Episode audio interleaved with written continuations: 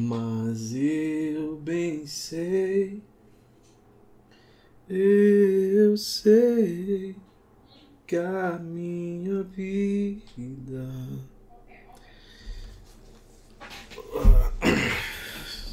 abrindo aqui. Bom, então vamos lá.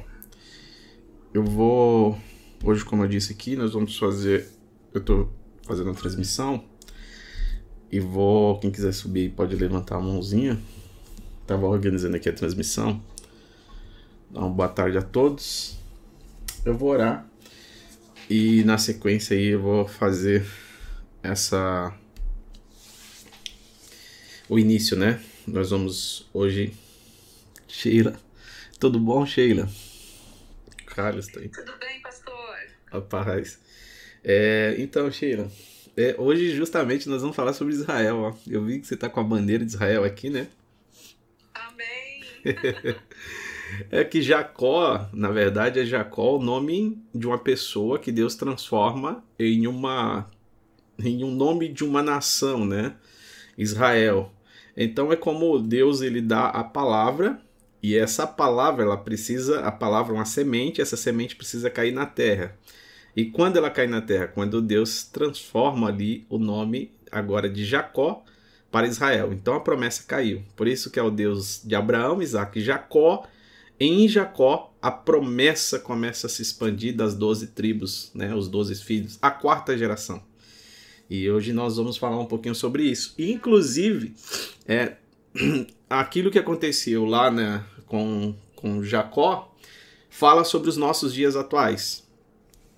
E nós queremos entrar nesse assunto aqui, porque tem muito a ver com os, com os dias atuais, né? O que aconteceu ali com Jacó não simplesmente era com Jacó, mas a partir do nome que ele, a partir do momento que ele tem o seu nome trocado, isso fala sobre uma nação e, e essa nação existe. E tudo que aconteceu com o personagem Jacó também está acontecendo com a nação de Israel. Então nós vamos falar um pouquinho sobre essas questões. Está aí também o Samuel. Se quiser subir, o Carlos, Renata, Totti, quem quiser subir aí, o Gabriel, é só levantar a mãozinha, tá? Fiquem à vontade. Nós fazemos todos os sábados um estudo de um capítulo. Nós estamos em Gênesis 29, iniciamos com Gênesis 1. E aí, Gabriel, tudo bom? Fala, pastor, tudo? Tudo jóia. quem tiver Bíblia aí perto e se quiser pegar, facilita, né? Porque a gente vai citando alguns versículos e não só em Gênesis 29, mas nós acabamos conectando, né? A Bíblia ela se conecta com vários versículos e capítulos. Não dá para ter uma interpretação com através de um único texto. Nós precisamos conectar todos esses textos que são maravilhosos. Tá aí também o meu amigo Samuel que é um conhecedor aí. Deixa eu pegar a minha Bíblia aqui. Deixa eu pegar ela aqui. Ah. E a gente começa. Quem tiver Bíblia aí, o Gabriel, não sei se tem Bíblia. No, no YouTube eu tô fazendo a transmissão e lá eu coloquei, dessa vez eu coloquei a Bíblia para que a gente possa. Aqui o Samuel subiu aí, vou, vou colocar vocês como moderador aqui, mano. Boa tarde, Samuel, tudo na paz aí?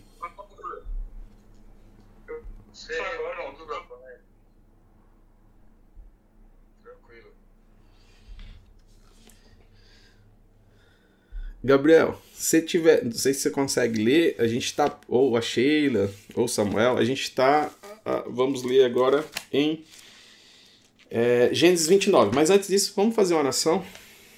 Agradecer a Deus. Pai, nós te agradecemos, nós te louvamos a Deus por esse tempo tão precioso que o Senhor nos deu. Dormimos e acordamos porque o Senhor nos sustentou. A tua palavra é vida a tua palavra é luz, a tua palavra é salvação.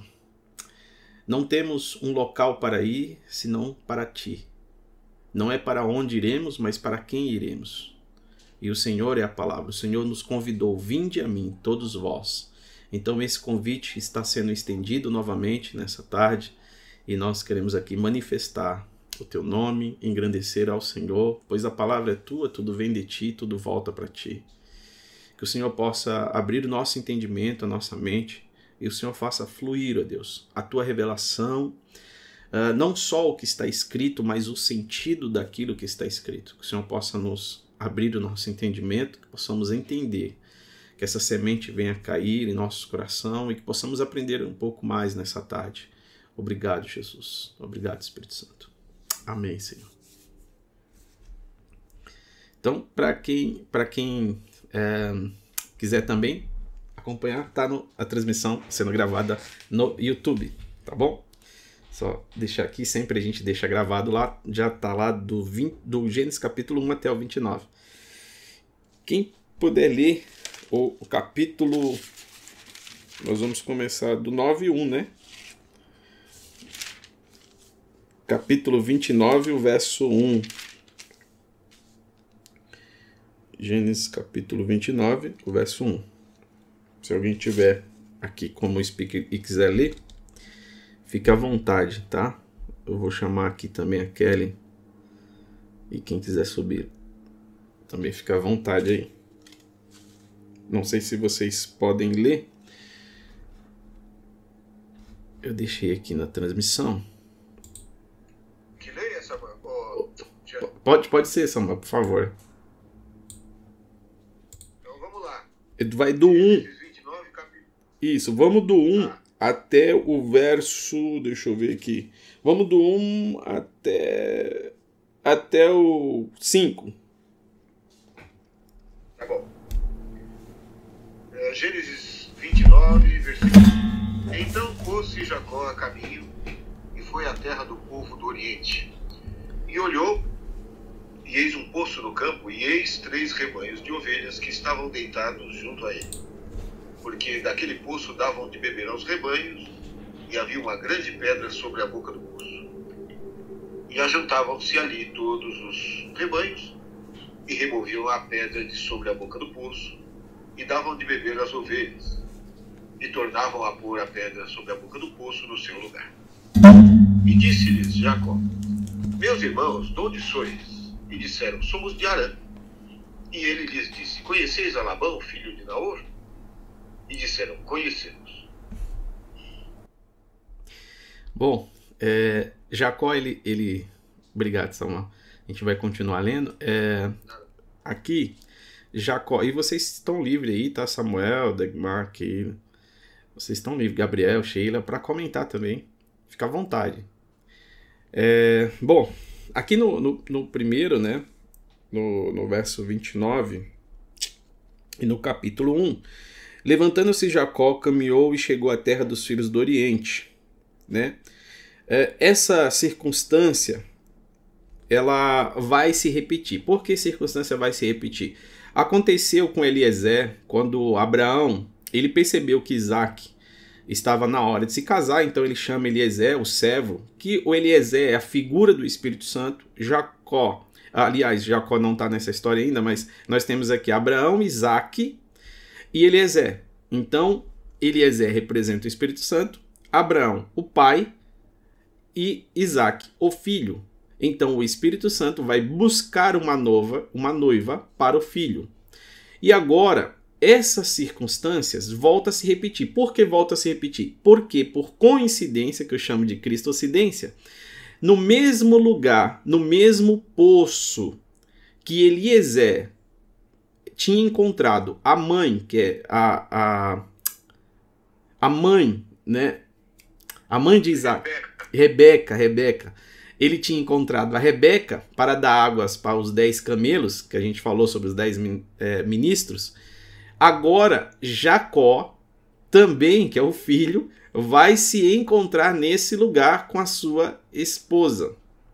Eles vão ter o primeiro encontro ali nesse lugar. Então veja, ele se levantou seguindo uma obediência dos pais, né, que disse, olha, saia daqui, vá até uh, a encontrar com Labão. Labão, ele representa a figura de um atraso. Lá na frente nós vamos uh, falar um pouquinho mais sobre isso.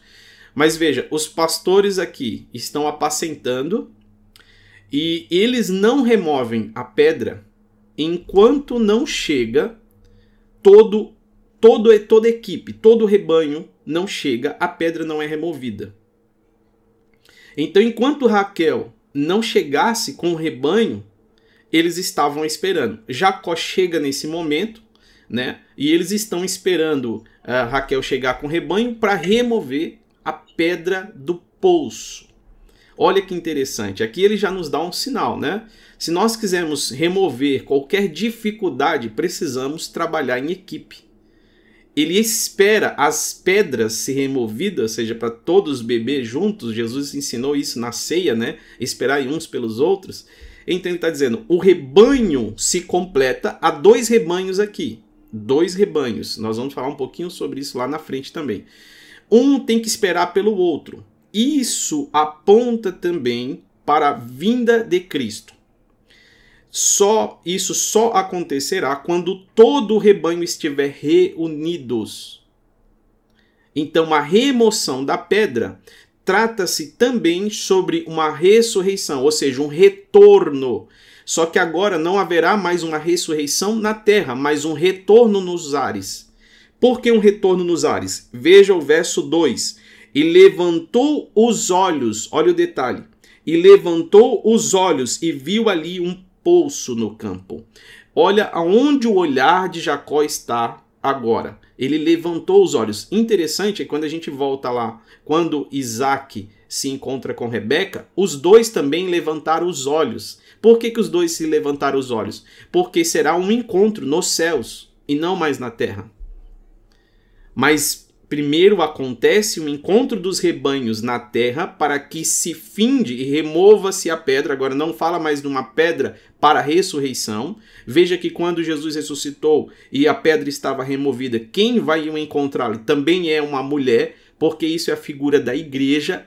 A figura da, da igreja, né, representada pela mulher na Bíblia, por diversos aspectos, em diversos textos, nós vamos ver essa referência. E agora aqui também quando eles esperam essa mulher chegar com o seu rebanho, e essa mulher é uma pastora, então aqui fala sobre o ministério pastoral feminino. Quando ela chega ali, nós vamos tocar um pouquinho mais para frente sobre isso. Quando ela chegou, aí sim, eles juntos removem a pedra para tirar água do poço e dar ao rebanho. Então nós temos alguns ensinamentos aqui, algumas chaves que foram liberadas aqui. Primeiro que ele levantou os olhos e viu ali um poço no campo. Levantar os olhos. Lembra de Davi?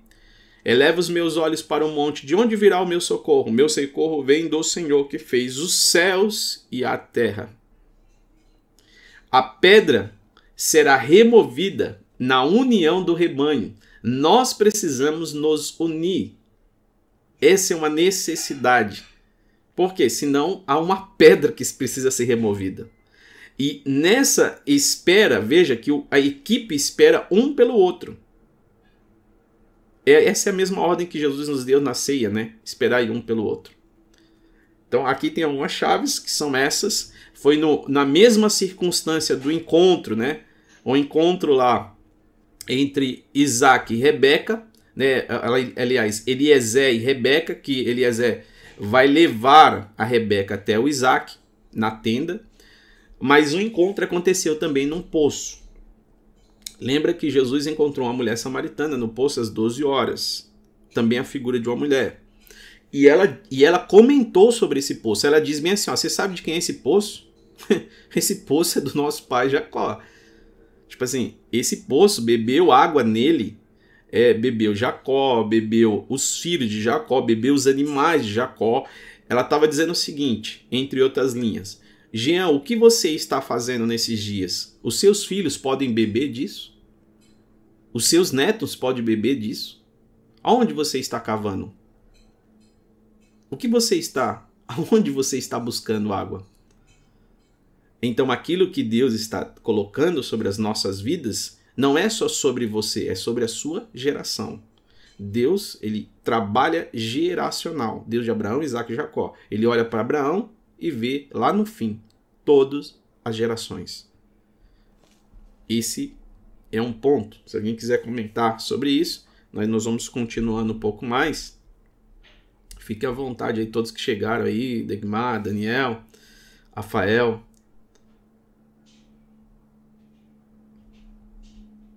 Fica à vontade, tá? Uh, nós vamos continuando aqui sobre Gênesis capítulo 3. Ó. Todos os rebanhos se reuniram ali e os pastores removeram a pedra redonda da boca do poço para dar de beber às ovelhas e imediatamente retornava a pedra para o seu lugar na boca do poço. Veja que eles tiraram a pedra, removeram para dar água e imediatamente eles retornaram a pedra ao lugar. Isso vai ficar mais claro lá na frente, quando nós falarmos sobre Israel tudo que nós estamos ouvindo aqui agora sobre Jacó, o personagem Jacó, isso é uma profecia que está acontecendo agora em 2020 sobre Israel. Por quê? Jacó, Israel, Israel, Jacó. Então não era sobre uma pessoa, era também sobre uma nação. São três nações que eu recomendaria que você tivesse ali é, como um relógio. Três nações. Primeiro, Israel que você olhasse como relógio, porque Israel funciona hoje como um relógio para o mundo apontando a vinda de Cristo. Por que um relógio? Um relógio é aquele que aponta as horas, é aquele que você programa o despertador. Então, os, o que acontece em Israel é sinal para a igreja. Tá? O que acontece em Israel hoje é sinais que a igreja precisa estar alerta. Segunda nação, eu recomendaria que você tivesse de olho com os Estados Unidos. A terceira nação, eu recomendaria que você tivesse de olho com o Brasil. Por que essas três nações? Israel é onde está o agricultor, o lavrador. Estados Unidos é onde está o guarda. Você vê que hoje os Estados Unidos é a maior potência em guardar. Não só eles, como outros países. E, e o Brasil, Jean? O Brasil é onde está a terra. Então nós temos agricultor, o guarda e a terra. Essas foram a ordem que Deus deu a Adão. Você vai cultivar, guardar a terra e você vai plantar. A partir de agora vai funcionar assim. Então essas três nações, o Brasil é a terra. Por que o Brasil é a terra, gente? Porque eu preciso estar de olho no Brasil. Hoje, o que o Brasil produz, e ainda é pouco, hein? O Brasil vai começar a produzir muito mais pelo seu território. O que o Brasil produz é alimento para o mundo inteiro. Só que o Brasil não tem guarda. Você vê que o pior exército, não vou dizer o pior, tá? Mas vou colocar um dos piores exércitos aqui. Tem, tem países na, na América aqui do Sul que, que o exército é muito maior e o país é muito menor. Então o país ele não tem guarda para si. Por isso, eu falei sobre Estados Unidos, que é uma nação que Deus levantou. Ah, por que Estados Unidos? Perceba que o idioma mais falado no mundo é o inglês. E tudo começou por uma fala. Lá no Éden, Deus faz a pergunta para Adão, dizendo bem assim: A quem você ouviu? Quem você deu ouvido? Quem disse que você estava nu? Isso fala sobre a Torre de Babel, sobre os idiomas que são confundidos em Atos 1, o único idioma sendo reestabelecido. Porque a comunicação é poderosa. Veja sobre isso. Então, Estados Unidos hoje é a segunda nação que eu recomendaria que vocês estivessem de olho. E em primeiro lugar, Israel, porque a aliança, a promessa, ela cai sobre Israel. E isso completa-se tudo. Então, essas três nações hoje estão sinalizando coisas interessantes sobre a volta de Cristo. Tanto o Brasil, como os Estados Unidos, como Israel. A gente e as outras também. Mas essas cumprem papéis importantes, escatológicos, muito importantes. Essas três aí eu recomendaria que você tivesse um pouquinho de olho sobre o que acontece sobre elas. Eu vou dar exemplos sobre o Brasil, a gente já falou sobre, sobre Salomão, quando ele vem ao Brasil, enviando 10 navios para o Brasil para pegar ouro, é, a terras de Ofi, que se representa ali em Amazonas. Nós temos quando Davi recebe as instruções e Davi tem a rota e passa para o seu filho, porque assim, quem recebe as instruções sempre é o pai. O filho, ele replica as instruções. Então, quem recebeu as instruções de construir o templo foi Davi. Mas ele não construiu, quem construiu foi o filho. E sempre era assim. Quando Davi foi achado vencendo Golias, a pergunta do rei Saul foi: de quem é esse menino? Porque eu quero descobrir quem é o pai dele. Porque os pais são quem tem as instruções, é os pais que lançam os filhos, é os pais que passam instrução para um filho. Então, um filho sem pai, ele não tem destino. Por isso que até Jesus, quando completou 12 anos de idade, Flávio José, um historiador, vai nos notificar dizendo o seguinte: olha, José é provável que José morreu quando Jesus completa 12 anos. E por isso, dos 12 até os 30 anos de idade, nós vamos falar já sobre esses 30 anos, vai aparecer aqui em Jacó, viu? Os 30 anos de idade de Jesus, vai aparecer aqui em Jacó. Eu vou já dar spoiler aqui. Por que, que vai aparecer? É só você fazer a soma. 7 mais 7. Jacó trabalha 7 anos em vão para receber a primeira esposa. Em vão. Isso fala sobre nós. Isso fala sobre Israel. vou mostrar já já. Depois ele trabalha mais 7, porque ele amava. Então, 14. E depois ele trabalha mais 6 pelos animais. E depois 10 vezes o salário dele foi alterado. Então some aí, 14 mais 6 mais 10 dá 30. E Jesus começou o seu ministério com 30 anos. Isso tudo apontando para ele. Mas vamos continuar. O Daniel abriu o microfone.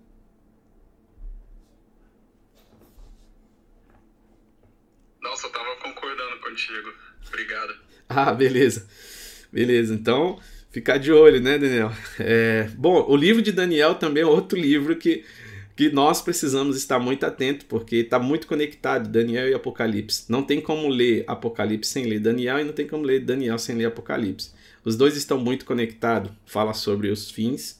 Os dois visualizaram, né, sobre essas questões dos fins, e isso está acontecendo muito mais claro do que a gente imagina. É, vamos continuando aqui no verso no verso 4, né, perguntou aos pastores, meus irmãos, de onde sois? Ele busca saber a origem. Depois no verso 5, onde os, o Samuel tinha parado, perguntou-lhe mais, conheceis Labão, filho de Naó? E eles responderam, conhecemos. Então ele faz uma checagem, checagem sobre aquelas pessoas que estavam em volta do poço. Interessante isso, isso aqui também nos dá uma chave. É, antes de Pedro sair fora do barco, Pedro perguntou, Senhor, é o Senhor que está aí? Ele fez uma checagem. Então não é que você está duvidando, mas o, o, o importante é sempre você definir e discernir quem está falando. Com quem você está falando? Quem está falando ao seu coração? Será que isso não é uma vontade do seu coração que está dizendo para você mudar de cidade porque você está cansado das pessoas em sua volta? e aí você saiu de uma cidade sem buscar orientação em Deus. Então Pedro, antes de sair do barco, ele diz: É o Senhor que está aí? Ele faz uma conferência. E ele diz: Sim, sou eu, pode vir. Então não saia da sua posição, não saia da sua localização, não tome nenhuma decisão sem antes consultar a Deus. Isso é perigosíssimo. Ele faz uma consulta aqui. Quem são aquelas pessoas? Antes de é, continuar aquele relacionamento. Quem são vocês? Vocês conhecem? Ah, sim, somos. Somos aqui da região, conhecemos sim. E vamos te levar até lá. Uh, o verso 7. Vamos ler o 6, o 7 até o 9. Se alguém puder ler. Do verso 6, nós paramos no 5. Aí nós vamos ler agora o 6 o 7 e o 9. Deixa eu mudar aqui na minha tela. 5, então vai 6. Se alguém tiver a Bíblia aí do lado e quiser chamar aqui a Ana. Ana, não sei se a Ana pode falar, a Ivonete tá aí também. Aqui, boa tarde a todos. Boa tarde.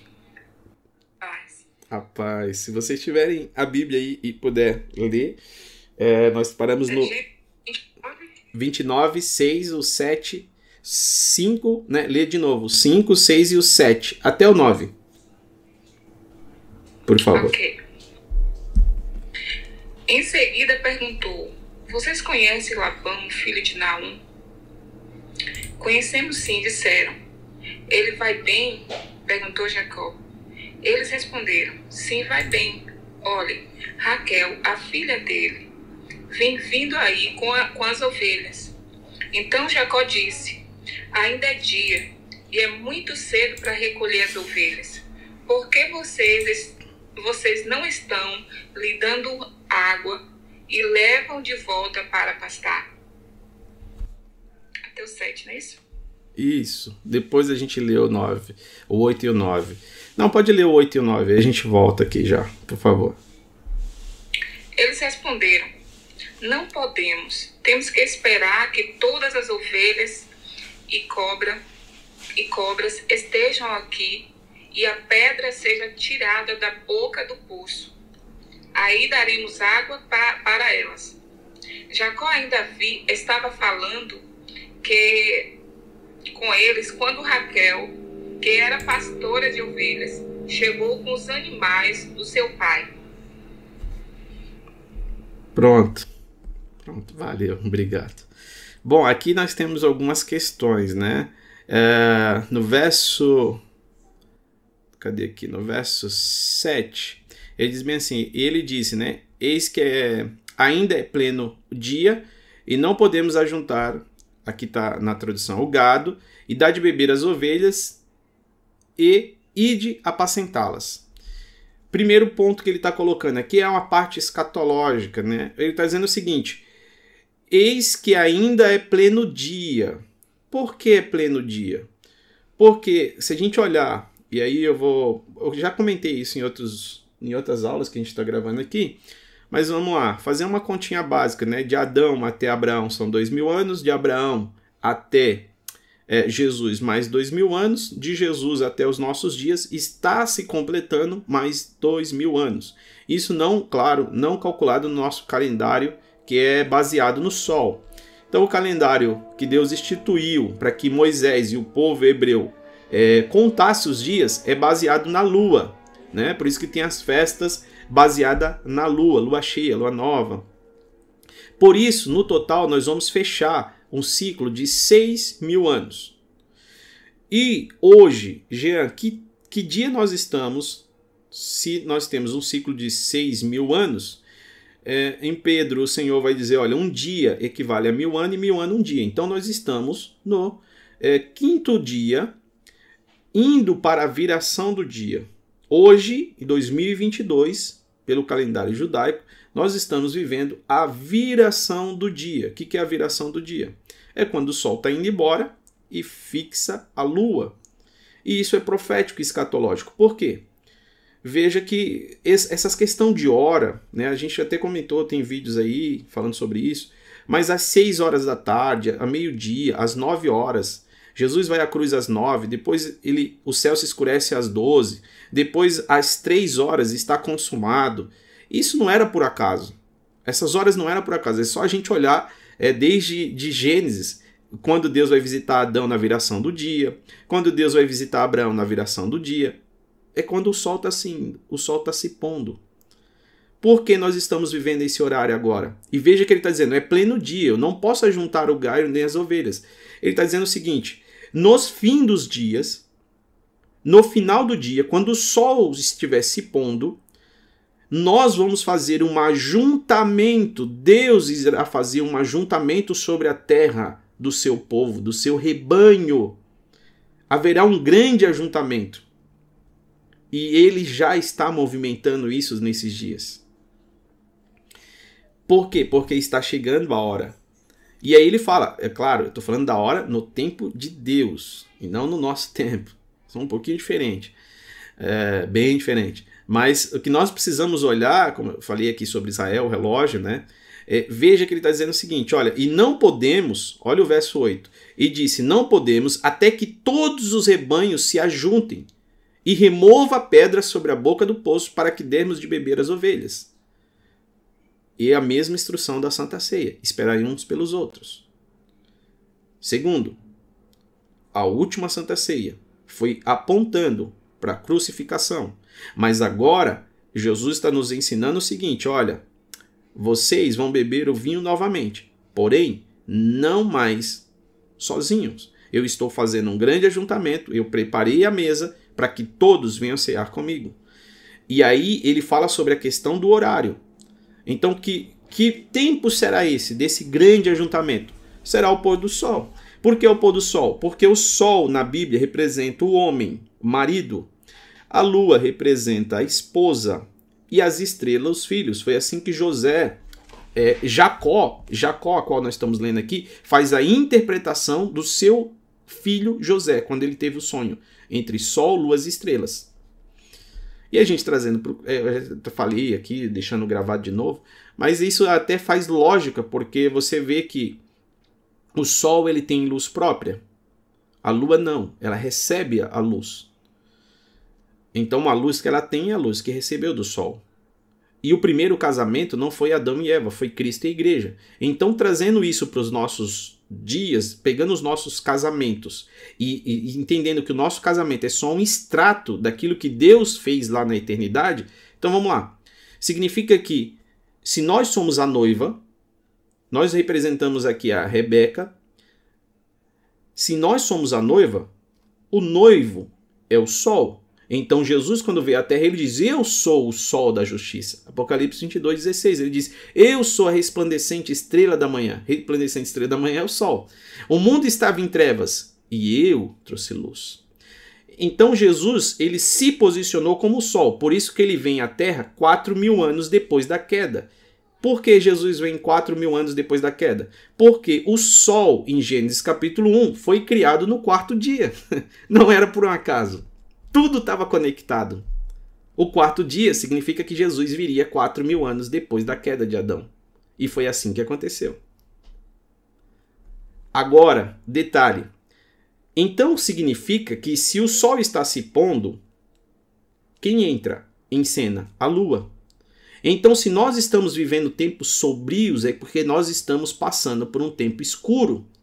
Só que nessa escuridão, Deus está dizendo o seguinte: fiquem em paz vocês, porque vocês são a minha noiva.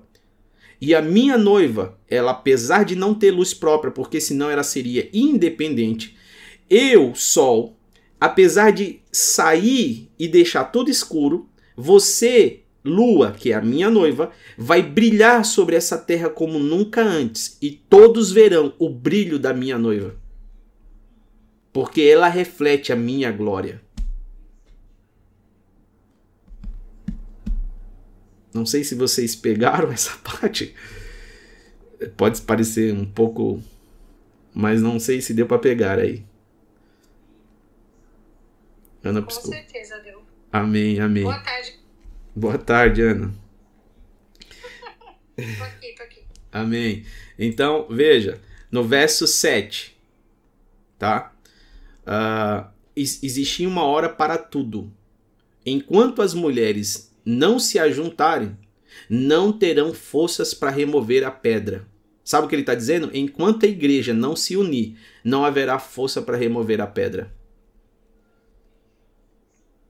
As mulheres chegavam juntos ali e eles então agora disse: é hora de remover a pedra. Nós estamos esperando o último rebanho. Pode falar, Ana. Não, não tô ouvindo aqui. Deixa eu me contextualizar. Você tá em Gênesis 29, né? Ah, é, é, não, é o que eu tinha. Eu vi, você tinha piscado. Ah, deixa eu, A Jane vai subir aqui. Eu concordando, é que assim, ó. É, deixa a sala rolar aí, tá bom? Depois eu falo. Beleza, beleza. Ó, a Jane. Jane pediu para subir. Jane, tudo bem? Quem quiser subir é só levantar a mãozinha também, tá? Jane, boa tarde, tudo bem? Você queria falar alguma coisa? Não, estou achando interessante a paz a todos. A questão ali do sol, da, dessa alegoria que você está trazendo, eu nunca ouvi.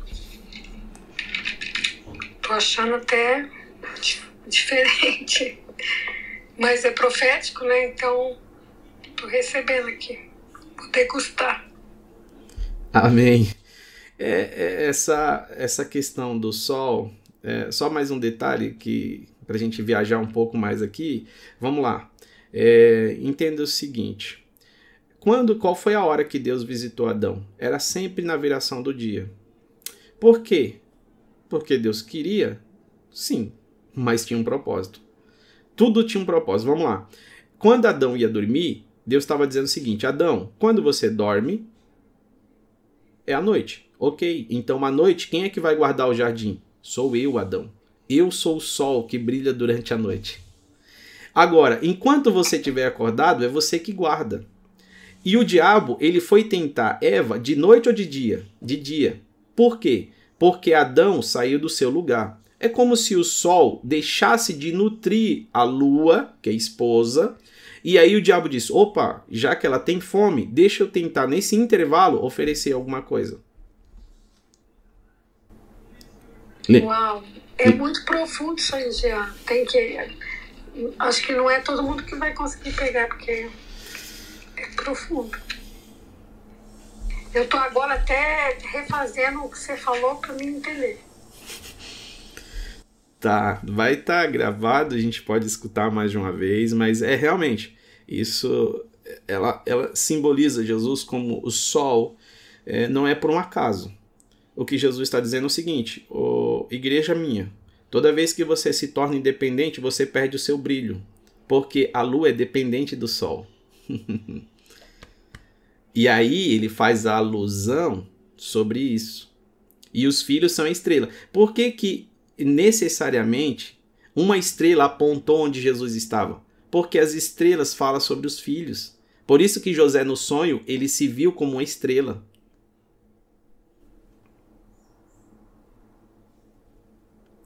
Isso fala. Sim, é verdade. Onze estrelas né, se inclinavam diante do feixe Exato. Então fala o que, o que nós estamos vendo nos céus, Deus está refletindo sobre a terra.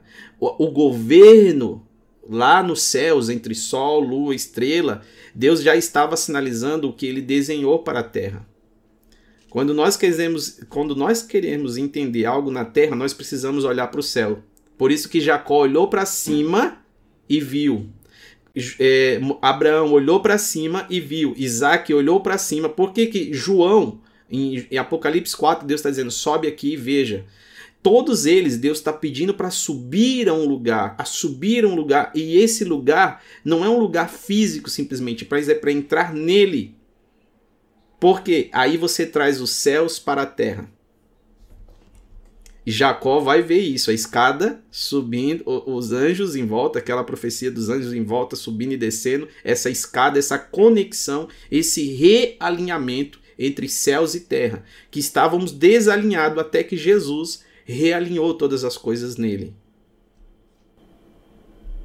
Mas, Jean, eu não entendi a questão voltando lá de Adão e Eva. O sol era Deus.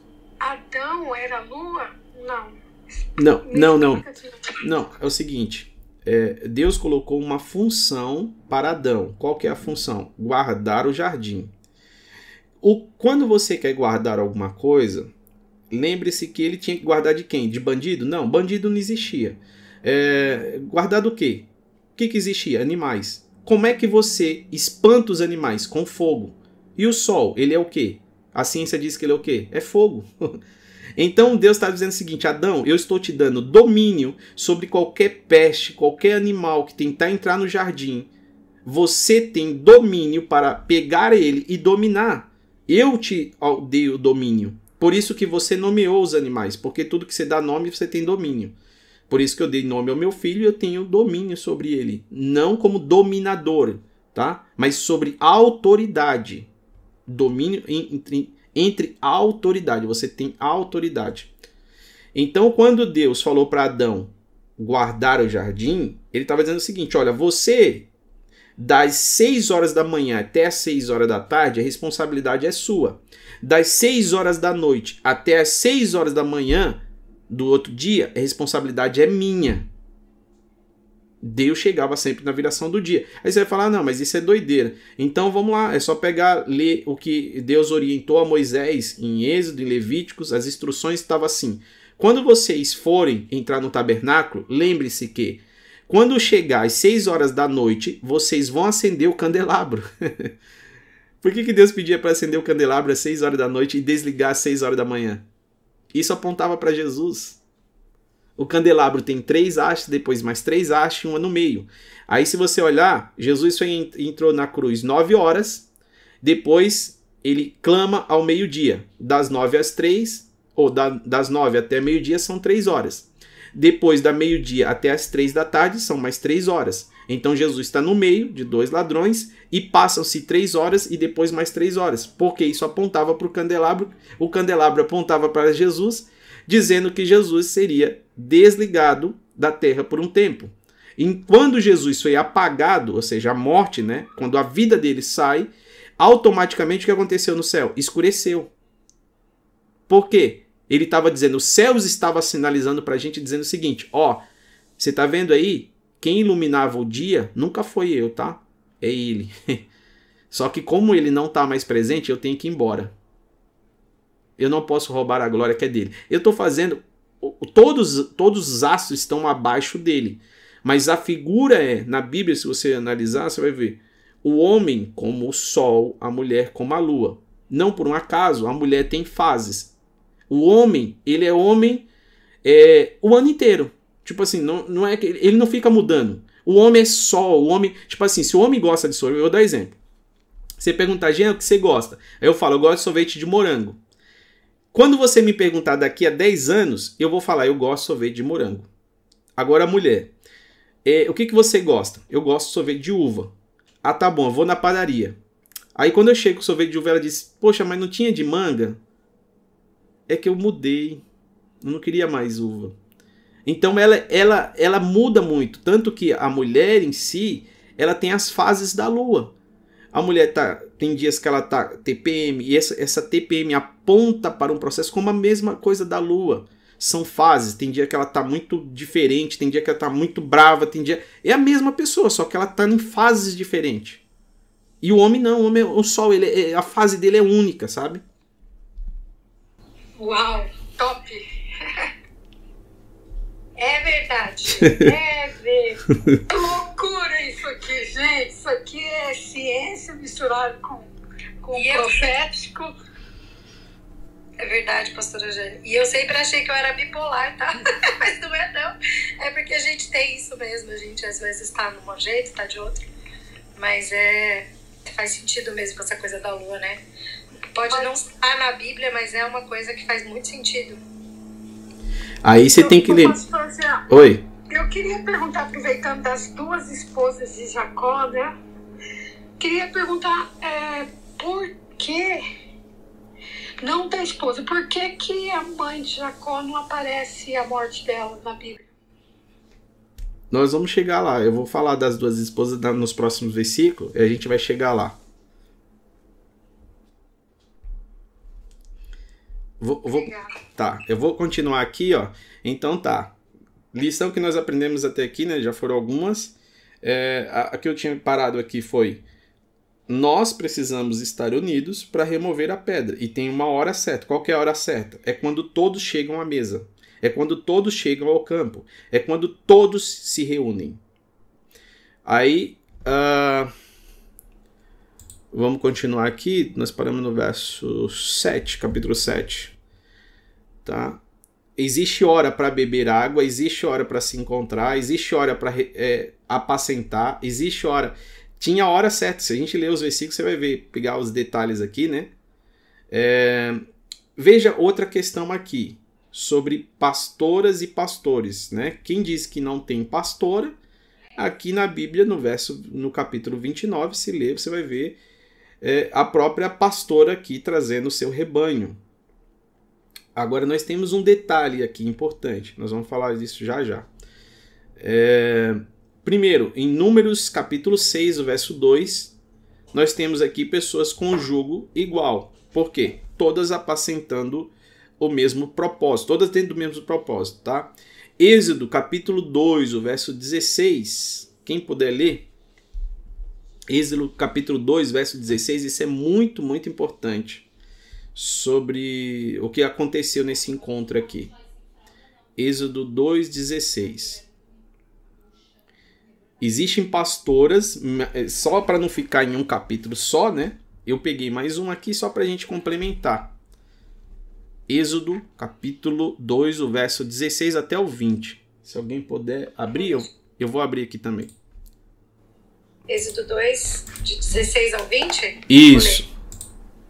Tá, peraí.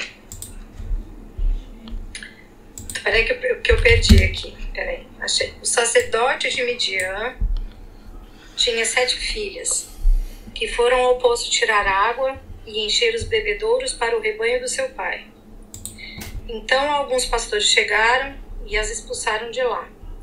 Moisés, porém, defendeu as moças e tirou a água, olha só, para o rebanho delas. Quando as moças voltaram para seu pai, Reuel, olha o nome do Reuel daqui do. do...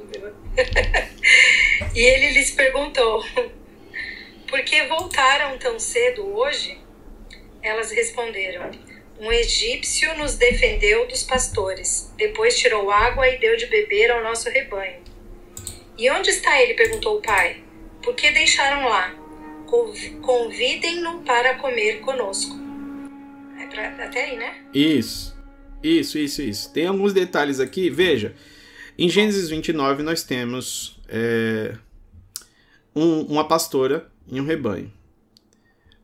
Né? Nós temos uma pastora e um rebanho. Raquel e o seu rebanho.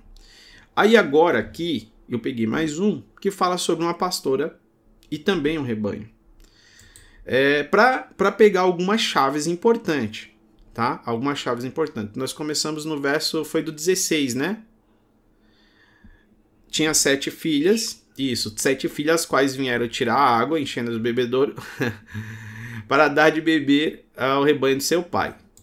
Então vieram os pastores, então agora o ministério masculino vai expulsar dali o ministério feminino foi expulsando o ministério feminino. Mas aí Deus levantou um Moisés que defendeu o ministério feminino e ainda tirou água para dar de beber ao rebanho. Uau! Aí voltou elas a Reuel, né, é o seu pai, a casa de Reuel, e disse: Hoje, aí o pai perguntou: Por que hoje chegaste tão depressa? Elas disseram: Um homem egípcio nos livrou da mão dos pastores e também nos tirou água em abundância, ou seja, tirou sobrando, e deu de beber o rebanho. Ponto, algumas chaves aqui sendo liberadas. Então, primeiro ponto.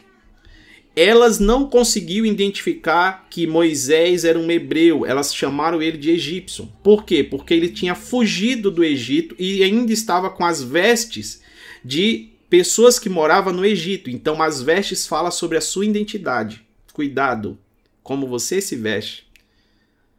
Não estou falando simplesmente de, sobre usar calça ou saia ou não sei o que. Não, não é isso. Mas as vestes falam sobre a nossa identidade. Até porque para retornar aos céus existe uma parábola que Jesus contou, dizendo o seguinte: Moço, vem cá, quem te deu essas roupas que você entrou na aqui na, na, na, na festa? e ele ficou mudo. Então amarraram as mãos e os pés e lançaram ele para fora. Porque quem convidou para a festa é ele que dá as vestes. Se Adão se viu nu lá no Éden, Jesus tirou as suas vestes na cruz para nos dar dizendo: Olha, é impossível vocês voltarem nu, vocês precisam de vestes. Então eu vou dar as minhas vestes, que são vestes de justiça, e vocês removem a sua, que são trapos de imundícia é a sua justiça. E pela sua justiça você não volta para casa, mas pela minha justiça vocês retornam para casa. Então, use a minha veste. Por isso que Jesus permitiu ficar nu. Entre aspas. Ponto 2. Então veja, as nossas vestes, elas confundiram, chamou ele de egípcio, hein? Ele é um hebreu. Mas as vestes falam isso e tornou essa confusão sobre ele, né? Elas não entenderam quem ele era. Ficaram maravilhados pelo que ele fez. Ponto 2. O pai perguntou, né? Dizendo bem assim, ó. Por que vocês chegaram tão cedo em casa hoje? Significa que todos os dias aquelas mulheres chegavam atrasados. Ou seja, elas demoravam para chegar lá. Não vou dizer atrasada, mas elas demoravam muito para chegar lá. Então Deus está dando também uma chave aos homens aqui. Está dizendo bem assim: olha, para o ministério da tua esposa, homem, você precisa se posicionar, porque senão ela vai ter demora para terminar o que ela começou. E as mulheres, entenda, Deus colocou o homem para acelerar os processos. Veja como vai ser mais fácil se ele estiver do lado. Um está conectado ao outro que facilita para que os dois cumpram sua missão. Por isso que é submissão.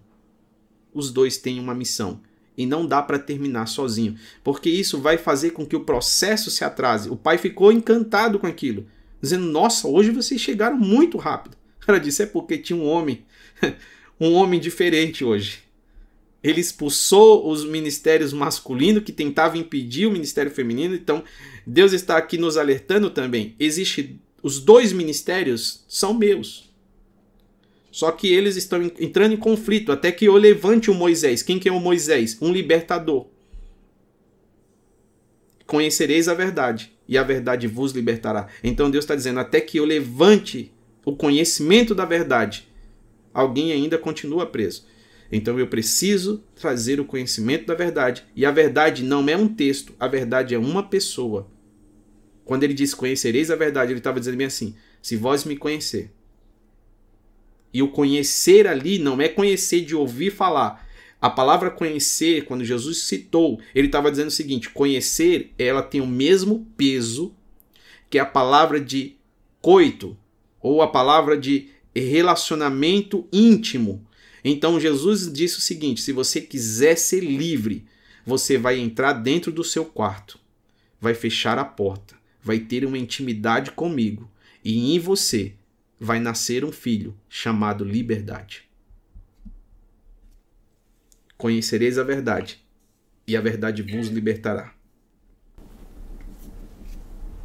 Jean, posso fazer um parênteses aqui sobre essa coisa do Ministério Feminino? Sim. E te, e te fazer uma pergunta? É, com relação a isso, é, por que, que eu sinto e percebo nos meus 15 anos de evangelho, solteira, né? Que há uma certa. Uh, não sei se é preconceito, se, se seria essa palavra, ou se é realmente faz parte da eclesiástica, né, da igreja. Mulheres solteiras não são bem vistas para o ministério. Tipo assim, é, você só vai ser uma pastora se você tiver um marido que seja pastor, né? Eu só vou reconhecer o seu ministério quando você casar e tiver um sacerdote, um marido que também seja pastor, para que você seja então reconhecida. Eu ouvi isso de um pastor muito querido. Uhum. Então, assim, é, espera até você casar para ser ungida pastora, Ana. Por que, que isso é isso é bíblico?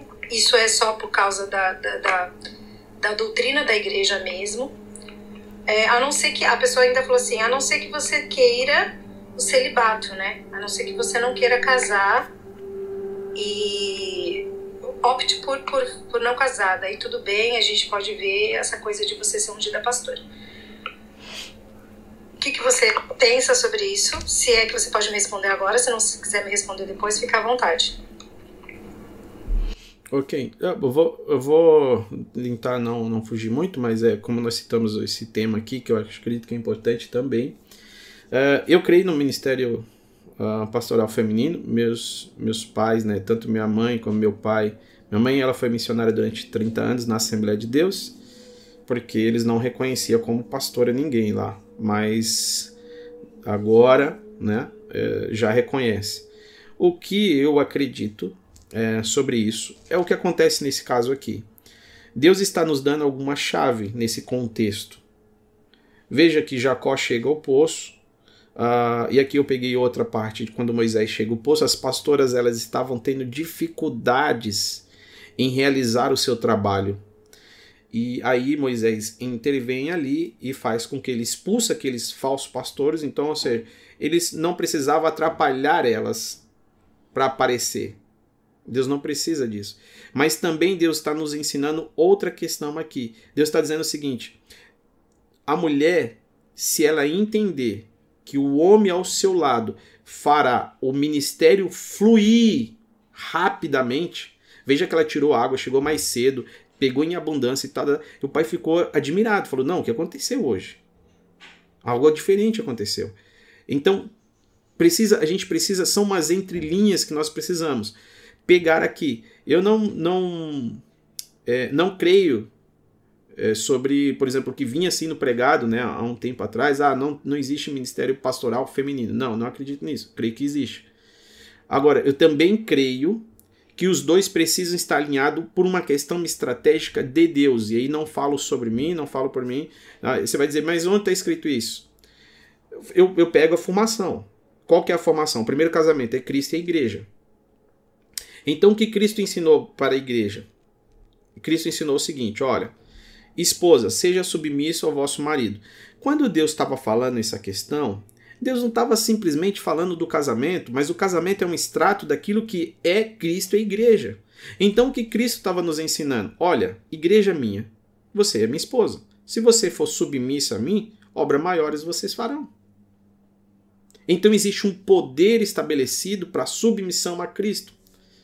A mesma coisa acontece sobre o casamento. Ele está dizendo: se vocês andam alinhado, existe uma explosão que vai acontecer. A mulher fará obras maiores ainda. Porque, veja, agora ela pegou água numa velocidade muito mais rápida, pegou muito mais água, porque tinha alguém ali, uma figura masculina também, para te ajudar. Não que a mulher não possa fazer isso só, mas ela vai ter muitas dificuldades e Deus, por proteção, por proteção, Deus estabeleceu o seguinte: aquele Moisés chegou lá para proteger essas mulheres e também ajudar no seu trabalho. Então tem mulheres que Deus vai dar a revelação do ministério, como foi com é, José e Maria. Primeiro foi com Maria. Mas também existe homens que Deus vai dar a ele a revelação e a mulher vai seguindo junto nisso, como foi com Abraão e Sara. Então são vários casos, vários aspectos, mas eu vejo uma medida protetiva em todos os aspectos. Por exemplo, meu filho, Isaac, ele é herdeiro de tudo. O carro que eu tenho é dele hoje. Agora eu te pergunto, ele pode dirigir? Ele tem seis anos. O carro é dele, mas ele não pode dirigir. Por quê? Porque é uma medida protetiva. Se ele pegar o carro e dirigir agora, ele vai bater e possivelmente pode até morrer. Então, por uma questão de proteção, por ele ainda não poder fazer isso agora, precisa alguns procedimentos. Ele não, não pode. A mesma coisa, ele, nós moramos no condomínio. Ele ainda não sai do condomínio, ele não sai nem no condomínio sozinho. Por uma questão de proteção minha e da Cláudia. Agora, vai chegar uma hora que ele vai sair no condomínio sozinho e depois vai chegar uma hora que ele vai sair na rua sozinho. São, são processos que são liberados em etapas. Então eu vejo a mesma coisa, o que nós fazemos aqui na Terra, muitas das vezes nós estamos fazendo um download de algo que acontece nos céus. Então, por exemplo, eu posso assumir o pastoreado sozinho de uma igreja tá, com 15 anos de idade? Poder posso, mas é certeza que eu vou ter sérios problemas e por não ter experiência, possivelmente não vou suportar e vou fazer uma tremenda de uma cagada lá. Então não é recomendável que eu assuma agora. É recomendável que eu assente com os mais velhos que tiveram experiência e que ouça eles. E quando chegar no, no meu processo, e aí eu não vou cravar a idade aqui, eu citei uma idade, mas para uns pode ser 16, para outros Davi foi mais cedo, para outros pode ser mais velho. Só quero lembrar o seguinte: Davi foi ungido a rei, ele tinha aproximadamente 14 anos. Aí você me pergunta, quando ele assumiu o trono? é, demorou só alguns anos. então não significa que eu estou ungido, eu estou habilitado. Deus pode te dar a unção agora, hoje. Mas não significa que você está habilitado para executar hoje aquilo que você recebeu. Você só precisa encaixar o tempo de Deus. Veja que tinha um tempo certo de tirar a água, o tempo certo para juntar o rebanho. Tudo tem um tempo. Verdade. Davi foi ungido, né, pastor Gê? Como rei, mas ele só assumiu o trono depois de muitos anos. E assim, ó, a Ana, ela é missionária, já foi missionária na Jocum, eu já ouvi o testemunho dela, é muito forte. E, e depende também do ministério que tá, às vezes os pastores reconhecem, mas tem ministério que, tipo assim, a Ana, ela tem um estilo muito de, de ser, ela não parece ser uma mulher americana, né, aquelas mulheres que gostam de bastante maquiagem, joias. E tipo, o ministério pastoral no Brasil, isso agride. Ela falou isso pra mim no privado, a Grid. É engraçado, ela falou isso pra mim no privado e eu falei, Jane, eu já ouvi isso. Uma vez uma pessoa veio orar por mim aí no Mevana e me conheci e falou exatamente isso. Ela falou assim, você, o teu jeito, e não é só a forma como eu me visto, eu maquio, meu cabelo, enfim, mas o meu, o meu jeito extravagante na presença de Deus, né? Eu não sou muito. Como eu sou linha de frente, eu não me importo muito, assim. Eu danço, eu pulo, eu adoro, eu grito, eu berro. Esse é o meu jeito, né? Eu sou extravagante na minha adoração. Isso choca um pouco, porque aonde eu estou, as mulheres são mais é, calmas, tranquilas. Sabe aquela coisa assim de sou na minha? né? Assim, é que a raiz é. de Itajaí, Ana, é. é da Assembleia de Deus. Quem povoou a cidade, quem iniciou a obra lá foi a Assembleia. Então Exato. as mulheres aprenderam o quê? É, eu vim de Curitiba, eu vim de um outro contexto, eu me converti lá, eu vim de outras igrejas lá, passei por outras igrejas. Enfim, então, assim, talvez seja isso, né? Mas é, eu acho importante, sim, casar, né, para ter eu acho que é importante até para a proteção da mulher mesmo, né? Então, assim, eu faço a minha parte, eu prego o evangelho, eu ganho vidas para Jesus no secreto mesmo, não preciso de um microfone para isso, né? Um título, mas, né? Um título, mas eu, eu acho que existe sim um certo. Não é nem preconceito, mas acho que é uma cultura mesmo da igreja cristã evangélica não ungir mulheres que não sejam casadas. E tudo bem. Ô, ô Ana, Ô Ana, mas não é só mulheres não, porque eu, eu vim da Assembleia, né? E assim, na Assembleia também não, não onde jovens solteiros. Eles precisam. É, então, é, homens, eu falo, homens jovens solteiros, porque é, é, essa questão, sabe, de, de maturidade, não é que isso, ah, tá escrito na Bíblia que tem que ter uma idade certa, mas vou, vou colocar aqui, é aquilo que eu falei, experiência de, eu só vou liberar o Isaac conforme a idade vai chegando, eu vou liberando um pouco mais. É, eu, vou, eu vou dizer o seguinte: o próprio caso de Jesus, quando Jesus nasceu, você imagina, Jesus é Deus, tá? Aquele menininho inofensível que tinha acabado de nascer, Herodes vem babando para matar ele, ele tem dois anos de idade. Sabe o que Deus poderia fazer? Jesus, se vira, você é Deus. Apesar de você ter dois anos, é só você olhar para ele que ele morre. Sei lá, faz alguma coisa aí. Mas não. Deus chegou para os pais e disse assim: pai, vem cá, pega o menino e leva para o Egito. Olha que doideira. O Deus que faz todas as coisas, o Deus que ninguém pode contra ele, a estratégia dele foi proteger. Como proteger? Fugindo.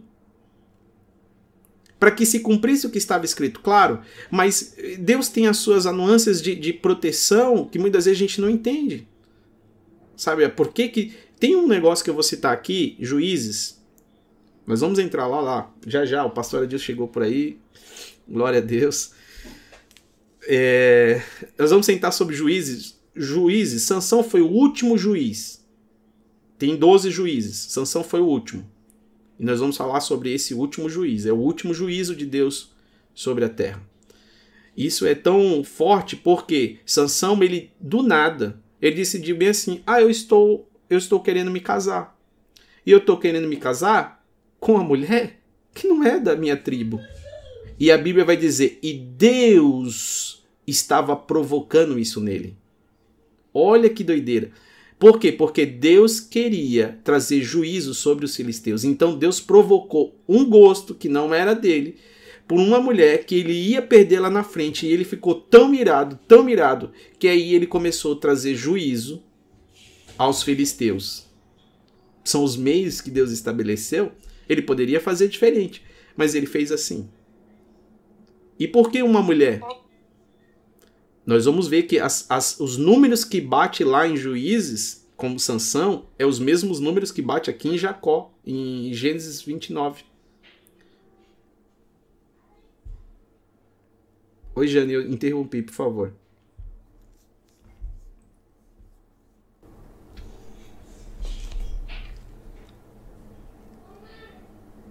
Acho que ela não queria falar, não. Ela só.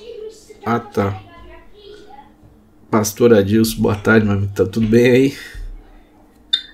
Boa tarde. Rapaz, eu, eu não percebi que hoje é ter. Aí eu, eu fiquei perdido, desculpa aí, eu gosto de assistir desde o início, mas eu não, não percebi lá no seu perfil Aí eu fiquei aqui tranquilo, aqui vendo outras coisas, né? Eu posso dar uma contribuição bem rapidinha? Pode. Eu, tive, eu tive uma experiência com Deus muito interessante. Quando eu estava na minha primeira igreja, primeira igreja que eu tive foi numa cidade chamada Jacaraípe, em Vitória, no Espírito Santo. E um dia apareceu um casal de pastores lá e o pastor chegou para mim e falou assim: Rapaz, você tem chamado apostólico, deixa eu ungir sua cabeça. Aí sabe aquela coisa? Ele estava na minha casa, né? E tal. Eu falei, ah, pode, né? Tá, passou. E eu não, não tomei posse daquilo, sabe? Assim, não, não é que eu desacreditei, não é nisso, entende? Eu não tomei posse, continuei minha vida normal. Os anos se passaram. Eu vim para Brusque. E aí, três meses depois que eu tô aqui em Brusque, me aparece um pastor aqui na minha casa né? É, ele, inclusive, é americano. Ele é a esposa dele e tal. Eu recebi eles como eu recebo pastores, né? E, e aí eles ficaram aqui na minha casa. Na hora do almoço, ele virou bem e falou assim: Rapaz, por que, que você não cumpre o seu chamado apostólico? Aí eu fiquei assim, ó. Aí ele ficou me olhando com aquele olho, se ele é negro, né? Os dois são negros, coincidentemente. Aí ele ficou me olhando e falei, mas por que, senhor está falando isso? Porque você não está cumprindo o chamado que Deus te, te chamou.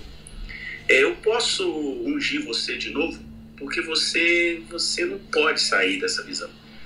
Aí eh, você está falando isso aí, né? Como é que Deus faz todas umas voltas, cria determinadas situações e que a gente num primeiro momento não entende. E é, Deus é assim mesmo. Deus faz isso até você entender o que Ele quer, até você entender o propósito. Então Ele vai mexendo, né? Como Ele fez aí, né? criou uma situação que aparentemente é diferente do, do, do usual para estabelecer o propósito dele. Amém, pastor. O pastor Túlio também está aqui. E aí, pastor Jean, meus amigos, vocês estão felizes? Estou feliz. Glória a Deus. Pastor. Sheila, Gabriel. Pastor Adilson. Pastor Adilson, hoje nós vamos falar um pouco sobre escatologia aqui, pastor Adilson. Gênesis 29 aí, ó. Então nós vamos nos aprofundar um pouco mais aqui, pastores. É, nós estamos em Gênesis capítulo 29, o verso 7, né? Quem quiser continuar lendo, por favor, lê até o 14. Que a gente termina aqui uma, uma página. E vamos do 7 até o 14. Vocês sabem que, como eu já disse aqui, né? Jacó trabalha sete anos em vão, depois mais sete anos. Isso vai falar algo sobre os dias de Israel atualmente. Agora nós vamos fazer umas conexão aí, pastora disso, Deus tem dado uma revelação para Pastor Jair, depois dos 14 foi mais 10 ainda, hein? Foi 24, o negócio ainda ficou pior ainda. É, foi 10 salários alterados, 10 vezes o salário foi alterado. Foi, foi uma luta. Se tiver alguém aí com, com a Bíblia do. Deixa, deixa eu só falar rapidinho aqui. Olha só, quando, quando a gente perde os princípios, a gente cai na garra dos valores. E os valores sempre alteram, né? Sempre há um, um sobreposto a mais. É, como se diz assim, uma linguagem é, é, financeira, né? Sempre tem um prejuízo a mais. Ou, ou a inflação está muito alta, ou nós vamos passar para trás, é, comprando gato por lebre. Ó, nós paramos aqui. É, eu coloquei, ah, só coloquei aqui para quem está assistindo no YouTube. Eu coloquei também, eu comentei, né? Então eu coloquei aqui o versículo. Agora eu estou colocando na tela. É Juízes capítulo capítulo 14, o verso 1 até o 4, né? Sansão, desceu Sansão a Tinate e vendo que Tinate era uma mulher da filha dos filisteus, subiu e declarou a seu pai e a sua mãe, e disse: Vi uma mulher, uh, uma das filhas do filisteu, e agora pois toma por mulher. Porém seu pai e sua mãe disseram: Não há porventura mulher entre as filhas dos teus irmãos e todo o teu povo, para que tu vá e tome uma, mulher dos filisteus, daqueles incircuncisos, disse Sansão ao seu pai: Toma-me esta, porque ela agrada aos meus olhos. Aí, mas o seu pai, o verso 4, mas o seu pai e a sua mãe não sabia que isto vinha do Senhor, pois buscava ocasião contra os filisteus. Portanto, naquele tempo os filisteus dominavam sobre Israel. E aí, lá na frente, se continuar lendo, você vai ver que é, é, essa, essa mulher ele não consegue se casar com ela, né? E ele fica irado, ele já taca fogo nas raposas, já queima a colheita dos filisteus, Depois o Filisteu vai tentar prender ele, leva os portões da cidade nas costas. Ali, depois aí os filisteus armam, armam uma emboscada lá junto, né? Aí ele, ele vai ser amarrado pelo próprio povo, dizendo: Olha, nos entrega, me entrega lá. Na hora que chegou perto que eles gritaram, ele pegou a queixada ali do, do, do jumento, matou mil homens. E, bom, são várias partes importantes ali sobre esse último juiz. Esse último juiz aqui tem várias questões importantes que fala sobre os nossos dias, né? E é bem, bem interessante. Bem interessante o que aconteceu ali. Mas voltando aqui, uh, vamos ler lá então. É, Gênesis capítulo 29, do verso 8 até o 14. Quem pode ler, por favor?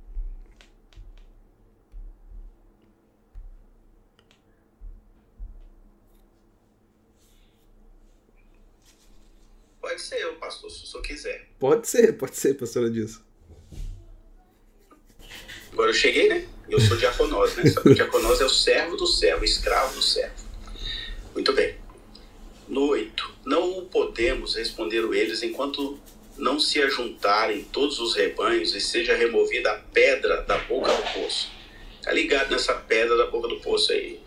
E lhes demos de beber. Ó, de novo. Olha a água aí. Falava-lhe ainda, quando chegou Raquel com as ovelhas do seu pai, porque era pastora, Tendo visto Jacó, Raquel, filha de Labão, irmão de sua mãe, e as ovelhas de Labão, chegou-se e removeu a pedra do poço e deu de beber ao rebanho de Labão, irmão de sua mãe. Feito isso, Jacó beijou a Raquel e, erguendo a voz, chorou. Então contou Jacó a Raquel que ele era parente de seu pai, pois era filho de Rebeca. E ela correu e comunicou a seu pai. Até aí, pastor. E pode continuar, mais um. Mas, tendo Labão ouvido as novas de Jacó, filho de sua irmã, correu-lhe ao encontro, abraçou, beijou e levou para casa. E contou Jacó a Labão os acontecimentos de sua viagem. Mais um? Pode ser. Disse-lhe Labão: De fato, és meu osso e minha carne. E Jacó, pelo espaço de um mês, permaneceu com ele. Bom, aí já tem bastante coisinhas, né? Nós falamos aqui, pastor, de bastante coisas no início, né? Fazendo só uma bem revisada, bem rapidinho. Nós falamos sobre a, a, a, existe dois rebanhos que se encontram aqui. A pedra só vai poder ser retirada é, quando os rebanhos se unem. Isso fala sobre o, o, o Cristo, né? O retorno, porque remoção da pedra, né? O retorno fala sobre ressurreição né? aquela pedra removida, só que agora não é mais ressurreição dos mortos, porque ele está vivo. Então, ao retorno dele, existe um tempo de abertura da pedra, nós falamos sobre isso, e essa pedra ela volta para o lugar depois. Eles falam que fecharam imediatamente. Então, fala sobre uma oportunidade, uma janela específica que foi dada, uh, o encontro dos pastores, o encontro do rebanho, né? a união, quando chega todo mundo, é que assim a pedra é removida, então isso mostra uma união necessária para remover essas pedras que aparecem né, no, no, meio do caminho. Fala também sobre um aspecto aqui no verso 11, 29 11, o dom de servir. Lembre que é, a sua mãe, a mãe de Jacó, ela serviu Eliezer no poço e agora é Jacó que também está ali com o mesmo dom da mãe, servindo, né? ele volta ao poço agora para servir. É interessante esses, esses encontros acontecem sempre à beira do poço. A água, os camelos, os animais, os rebanhos. E depois ele, ele vai beijar, né? E quando ele, ele beijou, depois ele vai chorar, vai ter a questão da voz. O beijo fala sobre muitas questões aqui. Essa, essa questão de, de. Inclusive, o seu pai, Isaac, quando perguntou bem assim, ó, é você mesmo, Isaú? É, chega mais perto, deixa eu cheirar. É, é, quando você, você vai, vai cheirar ali, né? O cheiro no cangote. Deixa eu dar um cheiro aqui, meu filho. Deixa eu ver se é você mesmo. E essa questão do beijo, Judas, tem vários aspectos. Eu não vou entrar nessa, nessa seara agora, né? Que ele encontra ali pela primeira vez a sua esposa. Só que existe todo um, um processo aqui escatológico que nós vamos entrar um pouquinho, porque entra Labão. Quem que é Labão? Labão é a figura aqui do anticristo, né? O, o, aquele que atrasa, aquele que busca atrasar. Você vai ver que Labão, desde, desde quando Rebeca vai sair de casa, ele pede 10 dias a mais para ficar em casa. Labão sempre tentando atrasar.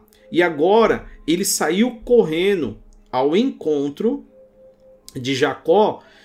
Eu te pergunto, será que ele correu porque ele estava com saudades ou ele correu porque ele lembrou? Olha, a época que Eliezer esteve aqui, eu ganhei ouros, eu ganhei muitas coisas.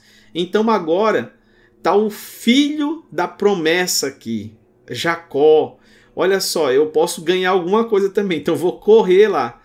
Porque ele sabia né, que a promessa rodeava sobre essa casa, sobre essa família. Deus, Deus de Abraão, Isaac e Jacó. E aí ele corre lá e Jacó também ele vem para pegar aquilo que foi dado por Eliezer. Eliezer é a figura do Espírito Santo. Então Jacó é aquele que vem retirar ou tomar ou pegar aquilo que foi deixado por Eliezer. É como se o próprio Deus dizendo bem assim: olha, Jean, está aqui um talento. E de repente eu vou voltar para buscar isso. Veja que é, Labão ele pensa em salário, Jacó já não pensa em salário. Ele pensava sobre a esposa. Tanto que quando é proposta a proposta para ele, nós vamos ler aqui lá na frente, né? Quando é proposto para ele sobre, ah, o seguinte, você vai trabalhar sete anos. A Bíblia vai dizer que ele trabalhou sete anos como se fosse dias. Porque quando você coloca o amor à frente, tudo fica mais fácil. Se você trabalha por amor, se você opera por amor, tudo fica mais fácil. Os dias ficam mais curtos, as noites ficam mais curtas, tudo acaba ficando mais curto, né? Então, quando você ama a obra de Deus, quando você ama a Cristo, Logo, os dias são encurtados e você nem sente, porque você está fazendo aquilo por amor. Já Labão pensava no salário, o cara pensava no dinheiro, né? A gente vai ver isso lá na frente. O dinheiro é, prendeu muito. Ele usava o dinheiro como a Bíblia, o próprio faraó, quando ele manda o povo de Israel, né? é, fazer a palha agora. Você vê que a palha representa o dinheiro. Então, o, o Deus desse século está cegando o entendimento de muitas pessoas. Quem que é o Deus desse século? É a única pessoa que o próprio Jesus vai colocar como Senhor, não há mais ninguém. É o dinheiro. Porque se o dinheiro fala mais alto na tua vida, se você se você se move pelo dinheiro, então o dinheiro vai ter como te parar. Mas se você se move pela palavra de Deus, pode faltar dinheiro, mas a palavra vai te fazer continuar. Mas se eu me movo pelo dinheiro, quando faltar o dinheiro, eu vou, me, eu vou parar. Então, o que te move nesses dias a chegar? O que você tem bebido nesses dias? Né? Nós falamos sobre a fonte, sobre o poço, né? O que nós estamos deixando para a próxima geração, porque esse poço aqui fala sobre uma geração. Veja que há um, um, há um tipo do, do anticristo aqui, que é a figura do Labão. Jacó ele vai ter a sua primeira lição de casa. Qual que é a sua lição de casa? Ele vai trabalhar em vão. Uh, eu queria só fazer umas conexões aqui. Sua mãe já havia saciado no verso 29 11, né? Quando Jacó beijou Raquel ali, sua mãe já havia saciado os camelos no mesmo poço, tá? Era no mesmo poço. Olha que esse fato aqui. E no verso 12, Jacó fez Raquel saber, então ali fala sobre o, testemunho dele, né? Que está conectado lá, em, o verso 12 está conectado em Gênesis 13, 8, o 14, 14, que a gente já leu, o 24, 28, para quem quiser ler aí. É, depois, Labão ouviu a notícia sobre Jacó. A sua, a sua irmã correu ao seu encontro, abraçou, beijou e trouxe para casa. E Jacó relatou a Labão tudo o que havia acontecido, né? Aí nós temos um grande encontro preparado por Deus. Gênesis 24, 29 também fala sobre esse encontro.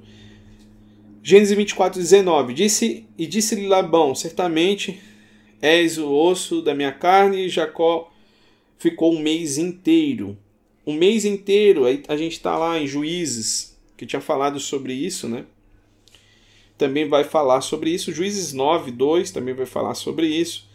Aí Gênesis 29, 15. Disse Labão a Jacó: Porventura, por seres meus irmãos, serem meu irmão, a vez de servir-me de graça, rogo-te que me diga qual será o teu salário.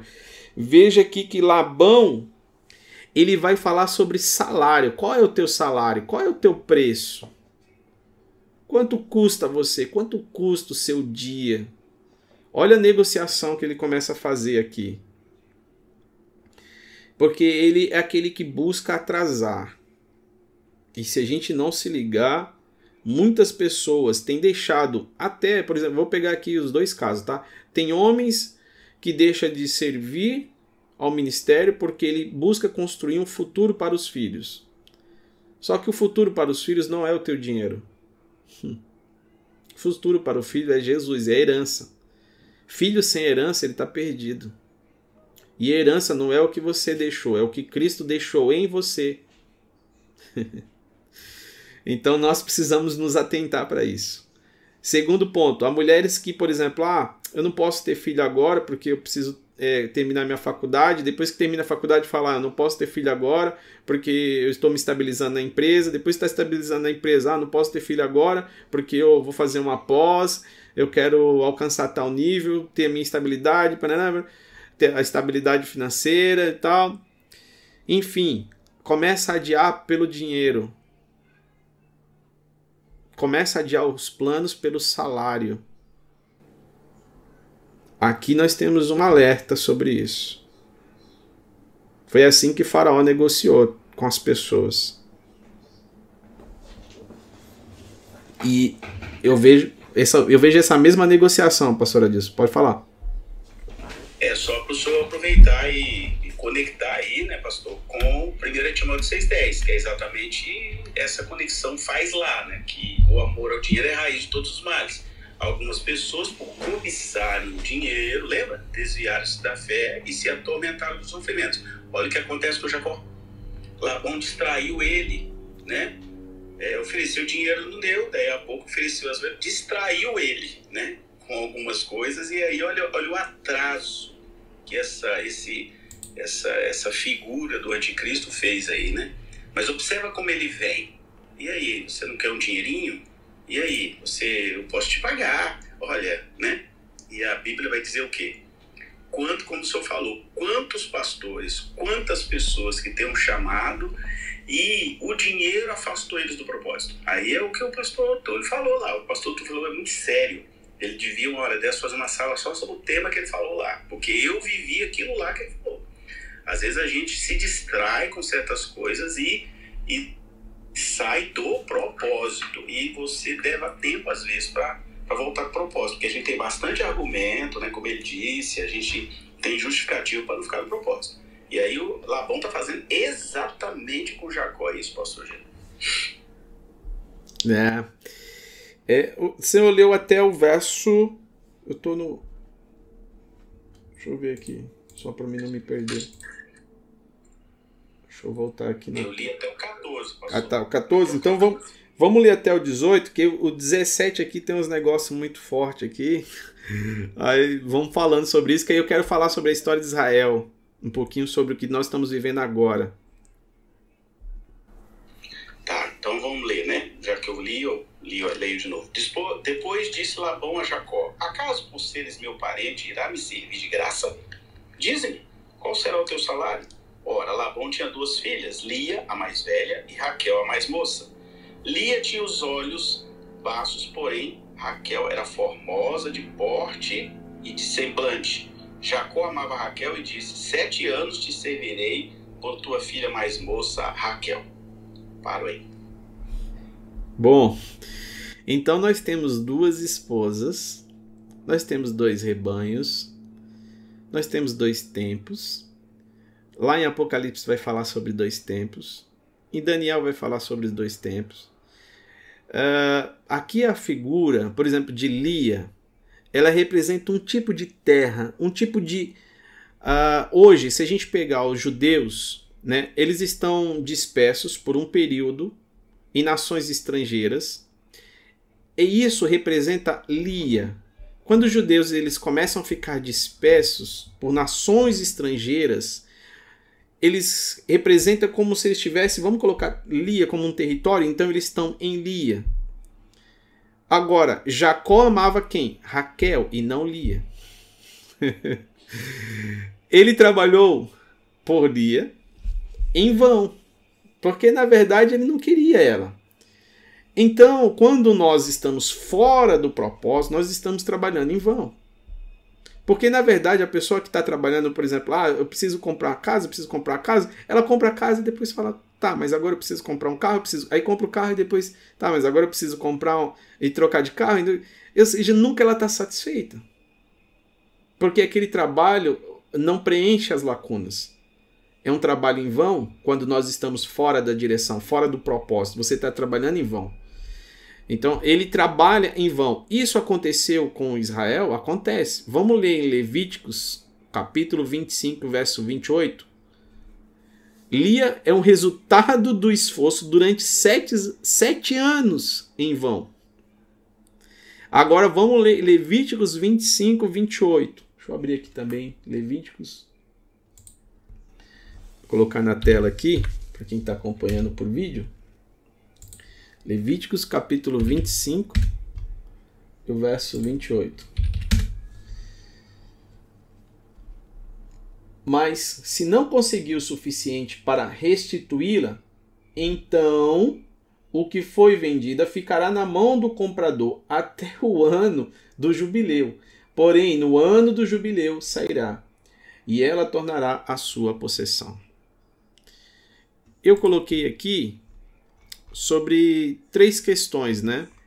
Para a gente conseguir uma terra de volta. São Levíticos do 25, do 28 ao 30, ele vai nos ensinar. Existem três meios de resgate de uma propriedade. Primeiro resgate, o parente remidor.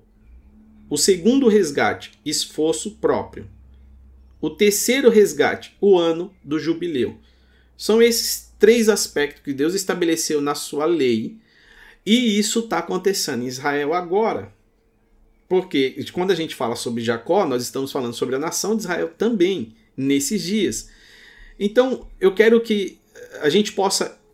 Nós falamos aí no início né, sobre é, Lia e Raquel. Eu queria que vocês imaginassem o seguinte: Raquel é como os céus, Lia é como a terra. São dois ambientes. Aonde Jacó queria chegar? As bênçãos dos céus.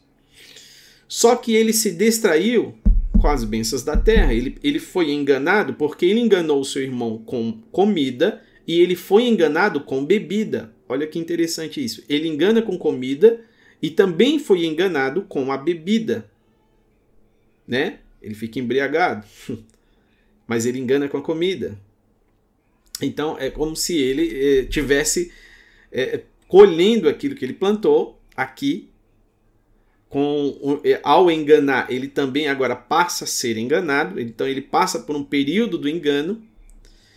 Mas o que Deus está estabelecendo é o seguinte: o que nós precisamos é acessar os céus. Só que muitas das vezes nós estamos gastando muito tempo na terra buscando acessar as coisas que estão no céu. Agora a gente lembra, Lia era fértil. Raquel não. Raquel era estéril. Existia um período, ela ficou estéril por um período. Então existe um período para liberação de cada coisa na nossa vida. Mas para isso eu preciso estar no ambiente correto, porque os ambientes determinam onde eu estou, vai determinar. Nós falamos sobre o poço, né, sobre o ambiente, a representação, e falamos sobre Moisés, que Moisés chega no poço e as mulheres confundiam ele com um egípcio, porque ele estava vestido como um egípcio. Ele sai do ambiente, mas ele não troca as vestes. E aí é outro ponto, uma outra chave sobre isso. Sobre a troca das vestes, a troca do ambiente, troca de veste. Veja que. Subir aqui. Sobre isso, já estou escutando desde o início, né? Posso? Pode, pode, pode Carlos. Eu estava estudando isso e eu comprei uma daquelas bíblias de estudo Hoffman, né? E lá no rodapé tá, tem inclusive falando o seguinte, que além das vestes, ele provavelmente ele estava com os olhos pintados e totalmente raspado, a cabeça, a barba, então ele parecia literalmente um egípcio. E daí você falando, eu fiquei pensando que além das vestes, deve retornar, para ele retornar a aparência de um hebreu, o cabelo crescer, a barba crescer, também deve ser como se fosse um período de um tratamento de Deus, seria isso? É, o processo, né, é uma... Uh, nesse processo, é a mesma coisa, assim, quando, quando a pessoa, por exemplo, um, vamos dizer, um roqueiro bem punk mesmo, que ele muda sua fisionomia e tal, e, e ele se converteu hoje, ele reconheceu Jesus como Senhor e Salvador da sua vida, mas a sua pele, o seu jeito, o seu cabelo continua do jeito que estava. Não vai, existe um processo que vai acontecendo naturalmente agora com o tempo, né? Vai acontecendo com o tempo. Algumas coisas vão mudando, mas não é no mesmo dia. Fisicamente não acontece no mesmo dia, mas no espírito já aconteceu no mesmo dia. Agora, como nós ainda estamos sobre essa terra, então há esse processo entre Lia entre as duas esposas, né? Se o pastor Adilson também quiser comentar alguma coisa sobre isso, o pastor Túlio, os irmãos, as irmãs que estão aqui. Eu entendi. Obrigado. É, a gente vai a gente vai pelo um processo. Eu vou, eu vou falar assim, por exemplo, uma pessoa que é, ela tá no homossexualismo. Não sei nem se é essa palavra, porque agora as palavras mudam toda hora. Mas vamos lá. É, ela tem o trejeito, a fala. Isso não vai mudar de uma noite pro dia, né? Isso é um processo. É um processo. Mas é, faz parte. E, e, quando ele sai do Egito, ele vem com todos esses trejeitos do egípcio, né? Por isso que elas, elas confundem ali não, não reconhecendo mais ele como um hebreu. Então, quanto o nosso ambiente também fala sobre nós, o quanto a nossa veste fala sobre nós, uma polícia, uma polícia, um policial andando na rua com uma camisa normal, uma calça normal, eu não vou conseguir enxergar ele como polícia desde que eu consiga visualizar um distintivo ou se ele nem precisa apresentar o distintivo, se ele tiver com uniforme. Inclusive, se ele não for polícia e tiver com uniforme, eu posso achar que ele é uma polícia. Porque as vestes falam sobre identidade, né? E Apocalipse fala sobre novas vestes. Fala sobre isso também com relação a nós. Não falo só de, de da roupa física, não, não é uma, não quero falar sobre doutrina aqui, mas eu falo sobre uma mentalidade, uma mente transformada, uma metanoia.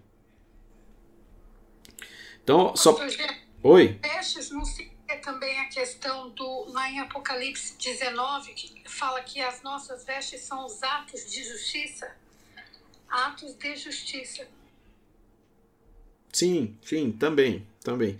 Inclusive, é, essas vestes de ato de justiça é a que Cristo colocou em nós, né? Porque a salpicada pelo sangue do Cordeiro, como disse João, né? Salpicada pelo sangue porque as nossas em si serão sempre trapos de imundícia, a nossa justiça própria, né? É, por mais que a gente tente ser justo, nunca seremos justos sozinhos. Não vai, vai ser impossível. A gente, eu até costumo dizer, é, quando alguém fala bem assim, ah, mas você é bom, eu falo, opa, espera aí, eu não sou bom não. Não é porque eu pratico bondade que eu sou bom. Bom é o meu pai. E ele que é bom habita em mim, por isso que eu pratico a bondade dele que está em mim. Mas a minha natureza, o Jeanzinho, não, não é bom não. Então eu não pego nenhum mérito para mim mesmo, sabe? Porque senão a gente cai numa cilada. Achar que nós, ah, ele era tão bonzinho. Quando você sentir o desejo de dar algo a alguém, não partiu de você. Quando você sentiu desejo até de louvar a Deus, não partiu de você. então aí que tá, né? Como é que eu posso ter, eh, eh, como é que eu posso dizer que eu sou dono de algo que eu recebi? Então eu tenho que dar o um mérito a quem eu recebi. Eu recebi do Senhor. O que também vos ensinei. Eu tenho que dar, dar o um mérito sempre à, à fonte. A fonte é ele, o poço. A fonte é onde veio essa água, veio dele. Então o mérito continua sendo dele. Uh, deixa eu ver aqui. Bom, o Gênesis 29, 18. Então nós temos Labão como tipo de anticristo, né? As duas mulheres aqui, há um grande mistério escatológico sobre isso. Lia, né, fala de uma os judeus passando por uma terra de peregrinação estrangeira. Jacó ele amava Lia, né, trabalhou, trabalhou, na verdade Jacó amava Raquel, ele trabalhou por Lia, amando a Raquel. Era Raquel que ele queria, mas o resultado foi que ele precisou ficar com Lia. Não porque ele queria, né? Foi uma proposta do seu sogro, sogrão, o anticristo tentando atrasar a vida aí. Então, quem que é Lia? Lia é o resultado de sete anos de trabalho em vão. A gente leu Levíticos. Agora vamos pegar a história de Israel. Quando Israel tomou posse da terra? Em que momento? Imagine Israel como pessoas agora que estão peregrinando, andando em Lia. Aí eles disseram, cara, a gente precisa tomar posse da terra, mas a terra ela só acontece aonde? Em Raquel. Que a gente vai fazer? O Estado, a nação de Israel, ela tomou posse dessa promessa em 1948. Só tinha um problema. Era completamente estéreo. Porque lembra que Raquel é estéreo?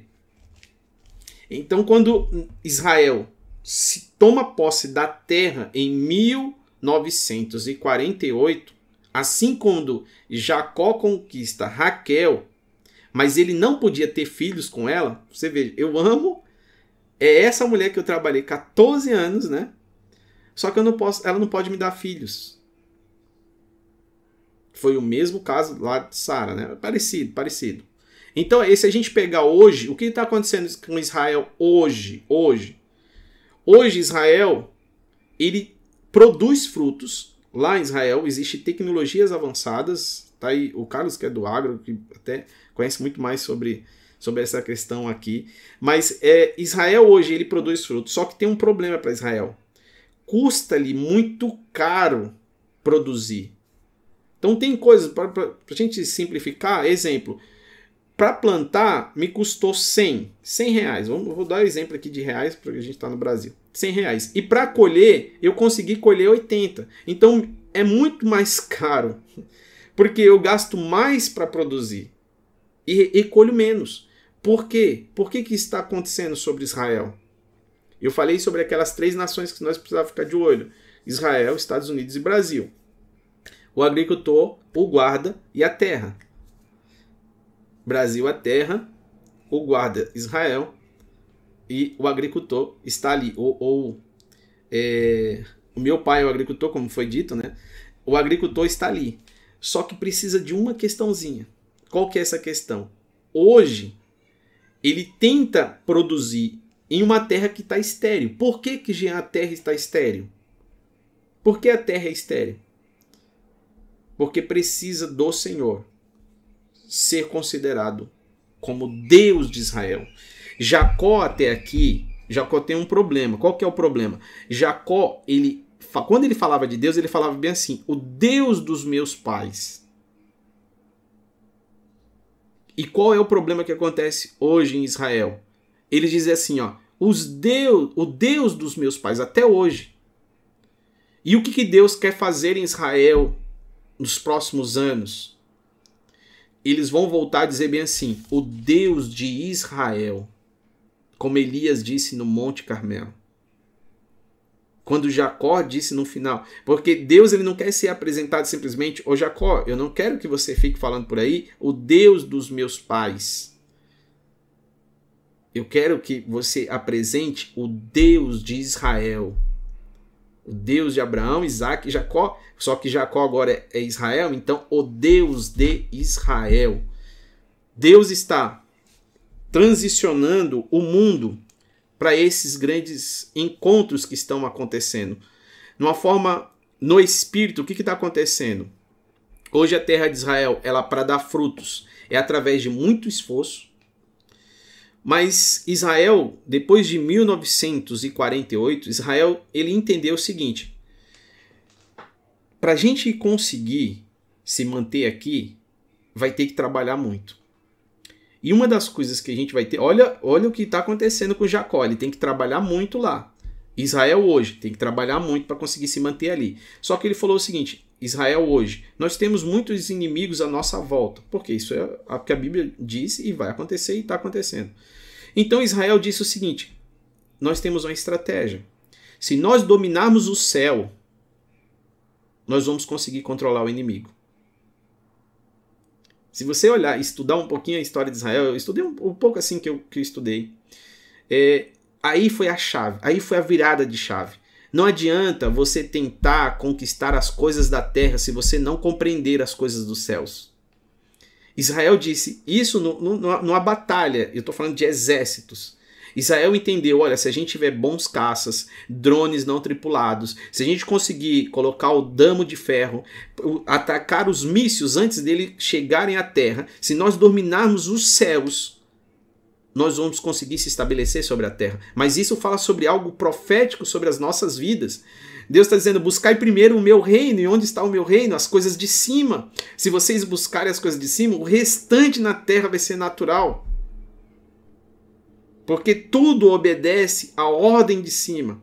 O alinhamento é seja feita a tua vontade, assim na terra como já é lá no céu, já está estabelecido no céu, nas regiões celestiais. Eu já tenho todas as bênçãos. O que eu preciso? Eu preciso entrar nesse lugar, eu preciso entrar nesse ambiente. E para isso eu preciso da identidade correta.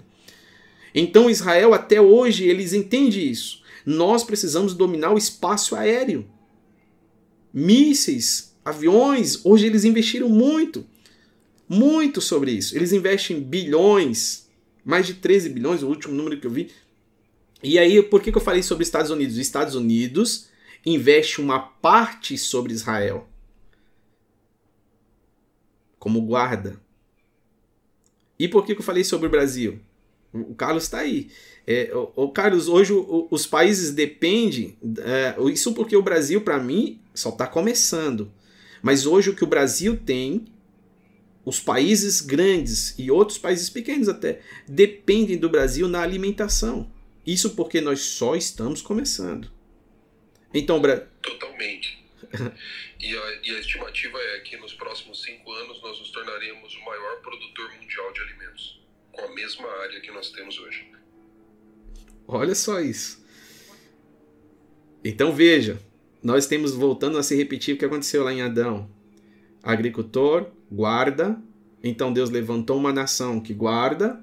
Deus tem uma nação que ela tem a promessa, ela está, o agricultor esteve lá, o jardineiro esteve ali, e tem uma outra promessa sobre o Brasil: o Brasil tem a terra. Por isso que os filhos são como sementes, então eu falo profeticamente aos brasileiros.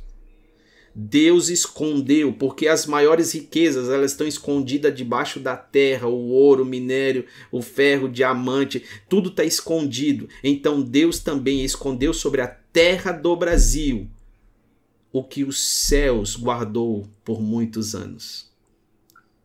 Deus escondeu dentro de você coisas que o mundo não viu, coisas que o olho não viu e que os ouvidos não ouviram. E Deus quer manifestar nos próximos dias, meses e anos sobre a sua casa, sobre a sua família. Deus quer revelar sobre isso. Aquilo que estava estéreo, Deus está fazendo dar à luz. Por isso que o mapa do Brasil é como o de uma mulher grávida. Presta atenção nos desenhos. Não é por acaso. É uma barriga de uma mulher grávida. Porque o que Deus está gerando nesses dias, sei que são dias difíceis, mas a mãe ela consegue visualizar. mesmo nos dias difíceis, quando nós estamos vivendo as dores do parto, as contrações está acontecendo. São contrações, ela vai e volta. Por isso que fala de primeira onda, segunda onda. São contrações isso é porque o filho, sabe o que a, a, natureza, a terra, todo mundo espera ansiosamente a manifestação dos filhos de Deus. Deus não quer manifestar um governo novo. Deus não quer manifestar um presidente novo. Deus quer manifestar os seus filhos sobre essa terra. Porque se o mundo não tiver a igreja, o mundo acaba. Então Deus quer manifestar os filhos. A igreja, a sua esposa, ele quer mostrar a glória que está sobre ele nos filhos. Ele quer mostrar a glória que está sobre ele. Quando eu falo de igreja, eu não estou falando do templo em si. Eu falo do rebanho reunido. Quando o rebanho se encontra, você veja que eles falaram o seguinte: olha, nós não podemos tirar água enquanto todos não chegarem. Deus está dizendo: eu estou reunindo, apesar do caos e da dificuldade, isso está reunindo o povo reunindo um povo seleto. Não, não, não ache que vai ser muitas pessoas, porque Deus não conta com muitas pessoas. Quando Deus quer fazer algo grande, ele chama poucas pessoas. São pessoas que acreditam. São pessoas que já enxergaram. São pessoas que estão vendo além daquilo que os seus olhos podem ver, mas aquilo que Deus colocou no seu coração para esses dias por isso que toda vez que você ouve a palavra dele, é como se algo saltasse dentro de você. É como se o filho que está gerado começasse a chutar aí dentro. E você sabe que isso não tem a ver com você, mas com o que ele gerou dentro de você. Então você vai começar a chorar em lugares que você realmente vai num visitou um lugar e você começa a chorar sobre aquele lugar. Porque assim como uma mãe, ela chora, mas ela também sorri quando ouve o choro, porque aquele choro representa a vida nascendo sobre aquele lugar, a vida estabelecida sobre esse lugar, e Deus está trazendo vida nos lugares onde estava morto. Nós precisamos abrir os nossos olhos, sabe? É Deuteronômio capítulo 11, Deuteronômio 11, o 10 até o 12. Se alguém puder ler Deuteronômio capítulo 11, do 10 ao 12. Está chegando um tempo.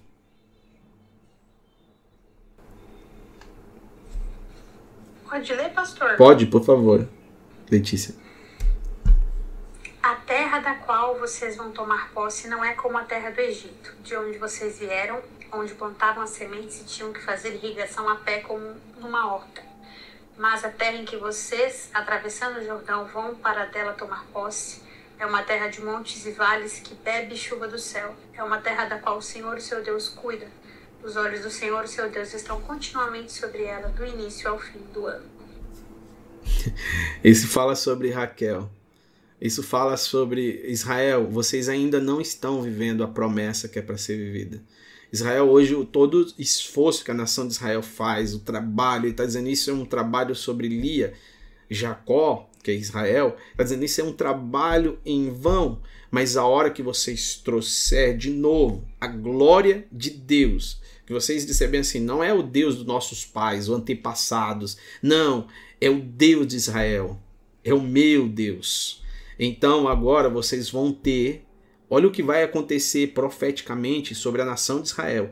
Deus está sinalizando em Ezequiel capítulo 36 e o verso 8 se alguém puder ler Ezequiel 36, 8, o que vai acontecer com a figura de Raquel sobre Israel, né? Os céus sendo convocado para a terra. Deus vai fazer lá em Israel, aquela nação tão pequena que é menor que Sergipe, aqui em um dos estados do Brasil. Deus está dizendo que vai acontecer uns negócios muito doido lá. Muito doido. Ezequiel 36, 8. Beleza, pastor, 36, 8.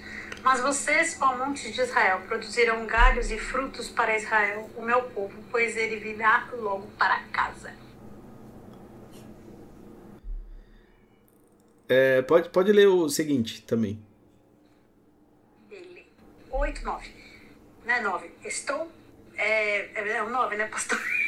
Isso, isso. É o 8 e o 9. Estou preocupado com vocês e olharei para vocês favoravelmente. Vocês serão arados, serão arados e semeados, e os multiplicarei, sim, toda a nação de Israel.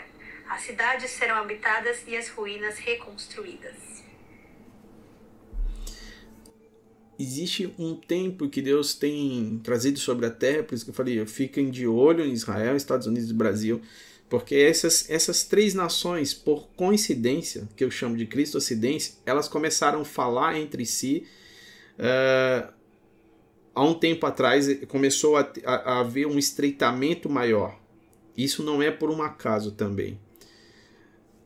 Então, quando o próprio Deus está lançando uma promessa, dizendo bem assim, olha, o que eu quero é que vocês, vocês vão chegar um tempo, vai chegar um tempo que vocês vão começar a ter o que o mundo deseja ter. Haverá uma inveja sobre vocês. Porque uma mulher que é estéril, depois ela começa a dar filhos, há uma inveja sobre ela. Então Deus está mostrando e sinalizando o que vai acontecer para dizer bem assim: eu sou Deus, eu faço como quero, eu faço quando eu quero e eu faço aonde eu quero. E os meus olhos nunca saíram de Israel. Se o pastor Adilson quiser também comentar.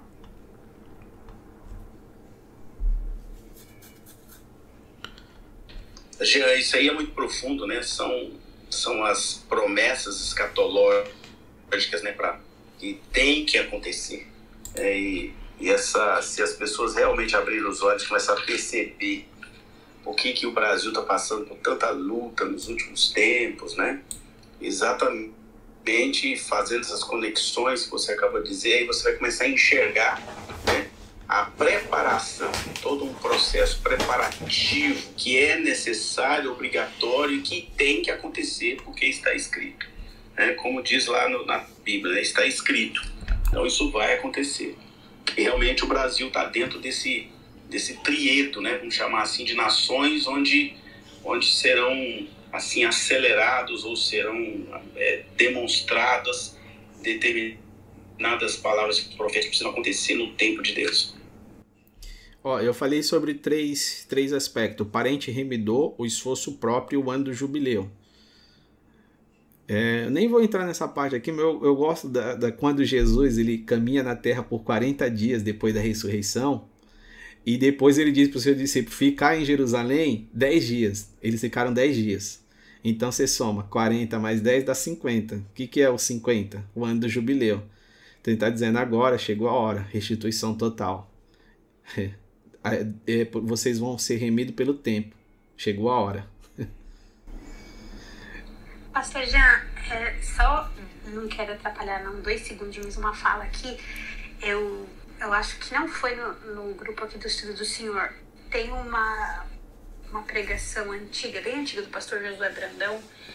É, eu até extraí um pedaço desse vídeo, depois se eu, alguém de vocês quiserem me, me fala, onde acho que é de 1998, onde ele fala, conta o testemunho de um pastor americano falando a respeito do Brasil. E eu achei muito, muito interessante porque o senhor citou justamente também os Estados Unidos e citou o Brasil. Onde ele fala, eu esqueci exatamente as palavras que ele usa, mas que Deus iria levantar, realmente iria usar o Brasil e os brasileiros para realmente fazer esse novo tempo, né? Esse novo tempo, no caso, um último tempo, né? Para como, como se fosse assim uma nação que Deus fosse realmente levantar de uma maneira de um destaque no mundo para serem aqueles que iriam levar o evangelho, que iriam ser os portadores do, de um renovo, de um avivamento, enfim. É, e eu achei isso super interessante pelo fato de o Senhor ter citado as duas. Então, é, isso é bem antigo. Se a, a, a, pregação é já um pouco antiga, então ele falou também que já era de um tempo. Então, isso foi uma coisa assim de aproximadamente uns 30 anos atrás. E eu achei isso interessante. Se alguém depois quiser ver, é super curtinho, é um minuto e meio mais ou menos de vídeo. Eu vou. É, eu vou querer. Exatamente isso aí.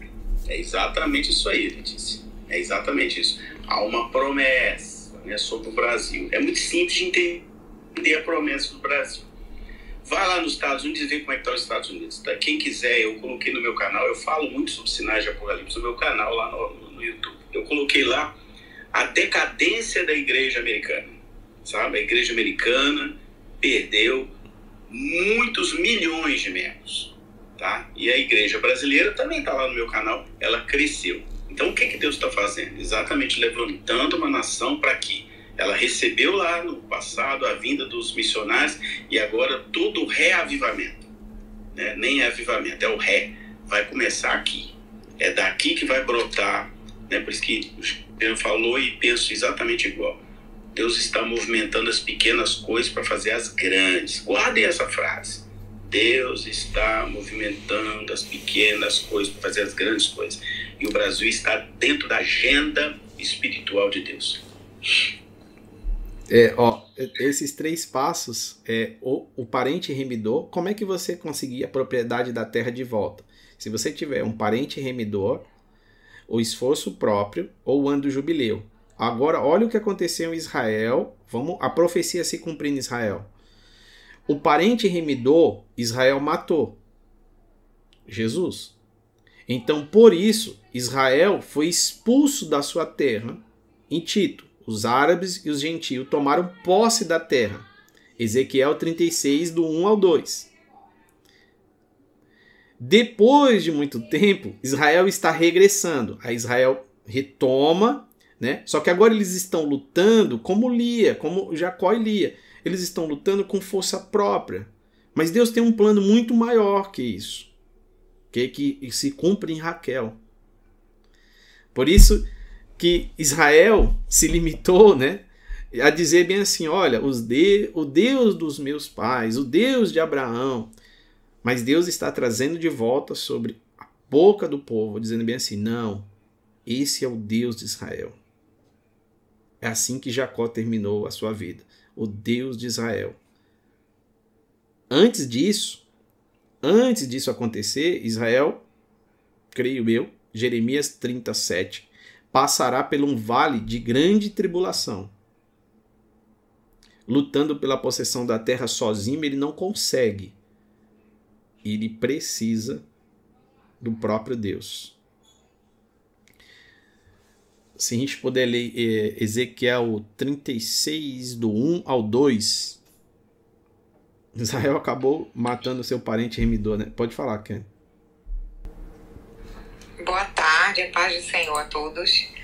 Pastora Jane, que saudade, que, que maravilha ouvir sua voz.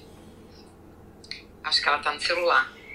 Pastor Jean, isso remete muito a, a, aos estudos que diz que o Brasil vai ser a fazendinha, e aí o senhor traz essa analogia também do poço, mas o poço assim que, que vai alimentar tanto a questão física como a espiritual? Seria essa coligação aí? É, é, assim, profeticamente, né, o que nós estamos vendo e como foi dito aqui pela Letícia também, alguns profetas já vêm falando, então eu, pastor Adilson, a gente está fluindo aqui, né, é, e buscando revelação no Senhor sobre esses dias. Por que que a gente, aí tem pessoas que falam assim, ah, você não precisa saber disso não, isso aí é besteira. Olha, quem é Noé?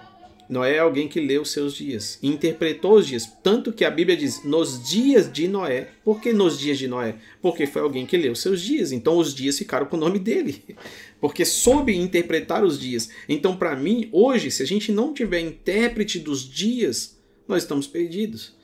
E Deus sempre vai levantar pessoas e, e de lugares, de vários lugares do mundo, para olhar para os céus e fazer uma interpretação do que está acontecendo.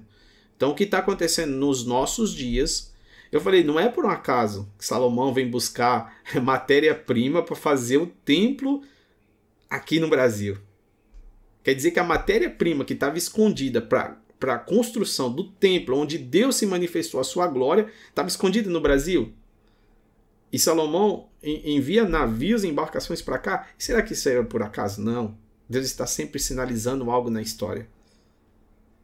Por que o Brasil? Por que Amazonas? Por que essa guerra toda? Por que todo mundo fala da Amazônia? Você vai ver hoje, nos, nos, próximos dias, nos jornais, você entrar, vai estar tá lá, fogo na Amazônia. Agora para um pouquinho, né? Mas sempre vai ter alguma coisa contra a Amazonas. Sempre há um interesse internacional contra a Amazonas. Por quê? Porque quem quiser poder depende da terra das Amazonas. porque lá Deus escondeu coisas, mas não, não se trata, no mundo espiritual, não se trata só sobre o ouro, é muito além, é sobre os filhos que estão escondidos nessa terra, sobre o Brasil. E aí é, os fatos começam a se conectar, né? Por exemplo, onde começou o evangelismo no Brasil? Daniel Berg, onde, onde esses homens vieram? Que lugar do Brasil eles começaram o evangelismo? Lá naquela região. onde Salomão esteve. Então o evangelho também entra por ali. A pregação do evangelho também entra por aquela mesma região onde Salomão também envia os navios, as embarcações, e agora nós estamos vivendo um Brasil que a palavra foi expandida para todos os lugares. E por quê? É, é tudo por um acaso? Será que Deus não tem nada a ver com isso? Deus não está no controle de nada disso? Será que ele não está nos sinalizando algo? Essas enchentes. Sabe, eu, eu fico muito, como o pastor disse, os sinais para mim são muito fortes. As águas que subiram. Eu estava no culto, eu vou contar um testemunho, não sei se eu já contei isso aqui, mas é bem rapidinho. Eu estava no culto e o Senhor falou para mim: entra no Google. Eu dentro do culto, eu falei: não, nunca ouvi isso ser sensível à voz do Espírito Santo. Ele disse: entra no Google. Eu entrei no Google e digita bem assim: a maior enchente dos últimos anos. Eu digitei. Eu não sabia. Confesso que eu não sabia. Quando eu digitei, apareceu lá: Amazonas ah, sofreu uma enchente recentemente, agora foi agora. Mês 6 ou mês 8, mês 7, não sei. Foi esses os últimos meses. E essa enchente, se você digitar no Google agora, vai estar falando sobre ela. Essa enchente, ela teve 130 metros Aí eu falei, bom. Aí o Espírito Santo falou para mim, continua buscando mais informação. E eu continuei lendo. E aí essa enchente, ela aumentou com relação a uma última enchente 3 centímetros.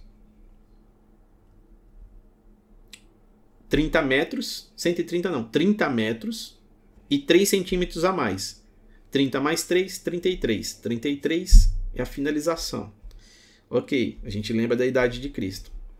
Mas se fosse enchente de água, subir a água e logo no Amazonas, aí eu falei, bom, mas tem mais alguma coisa. Eu comecei continuando lendo. E aí eu vi lá, fazem 119 anos que isso não acontece. Aí eu falei, hum, agora eu entendi. Porque Deus está trazendo justiça sobre o Brasil. E a misericórdia de Deus veio junto. Porque sempre que Deus manda a justiça, a misericórdia vai junto. Quando Deus falou para Moisés, pode falar para Faraó que eu estou indo, para os hebreus veio a misericórdia, mas para Faraó veio a justiça.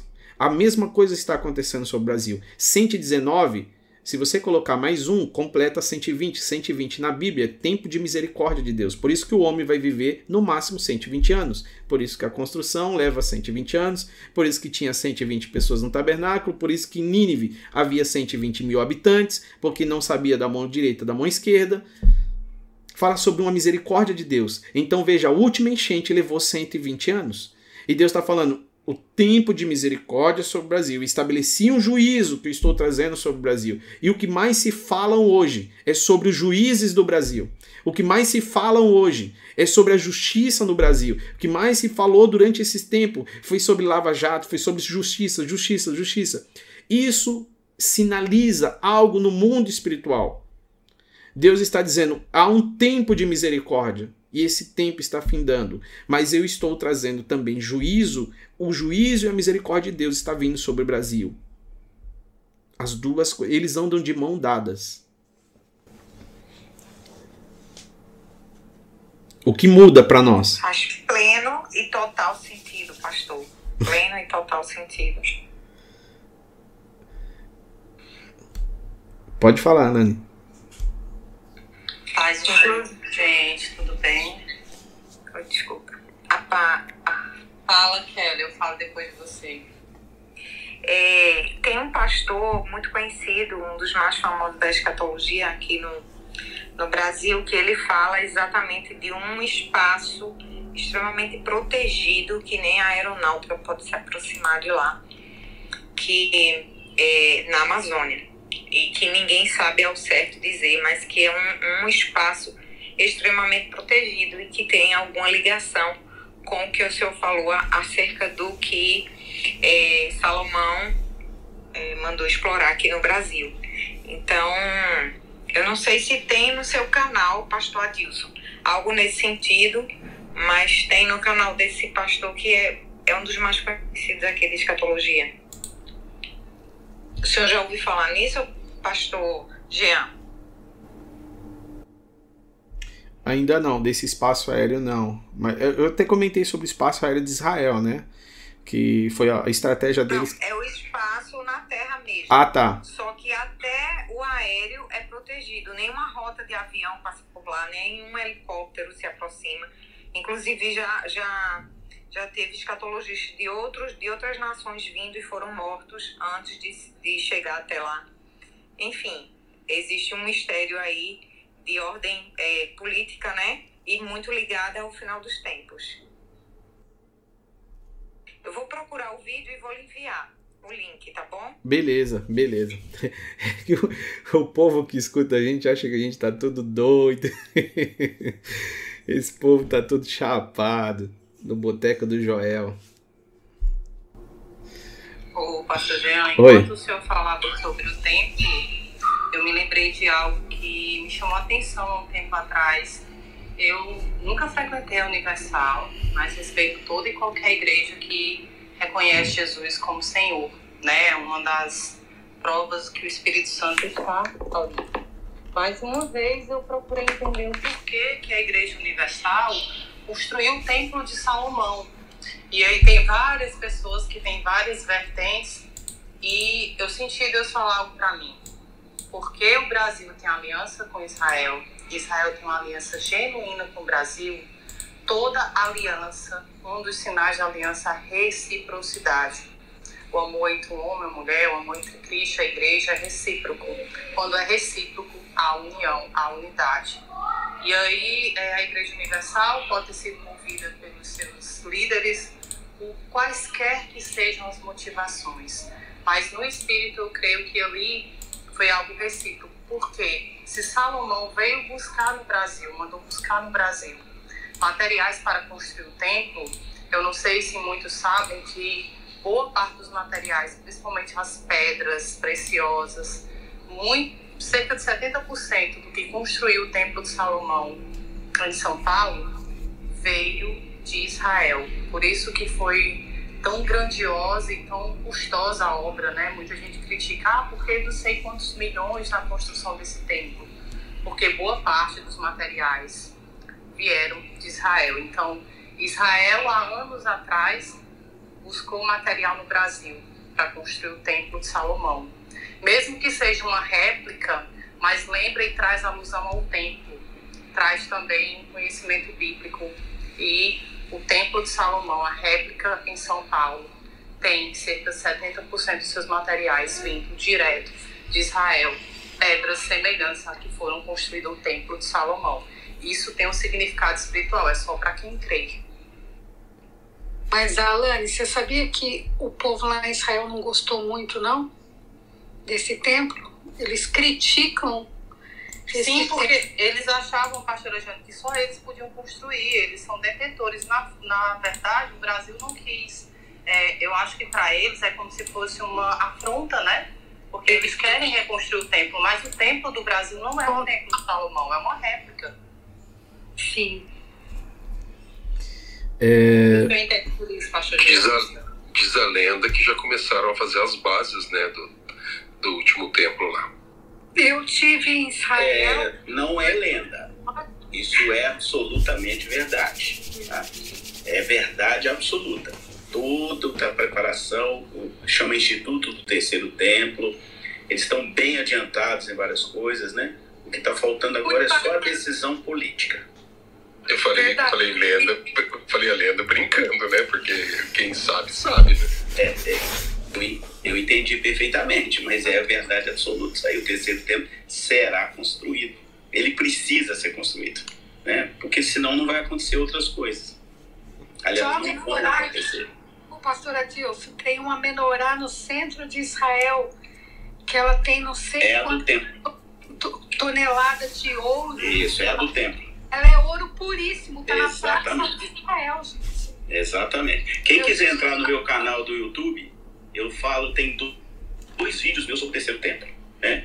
a cada tempo, quando tem novidade, eu posto o vídeo lá. Então, assim, a menorá aí, ela já está pronta, em ouro puro. Esse é um dos utensílios, os demais já estão também prontos.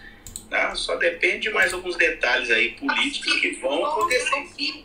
A bacia de bronze também está pronta. Ela é, ela é gigante, ela é do tamanho de um quarto, assim. Tá tudo pronto. Só esperando Vocês já pararam? acontecer. Já pararam para indagar por que é, o Brasil, e eu acho que não tem outro país no mundo, tá? Tem uma réplica do Templo de Salomão. O porquê disso? Qual o significado espiritual disso?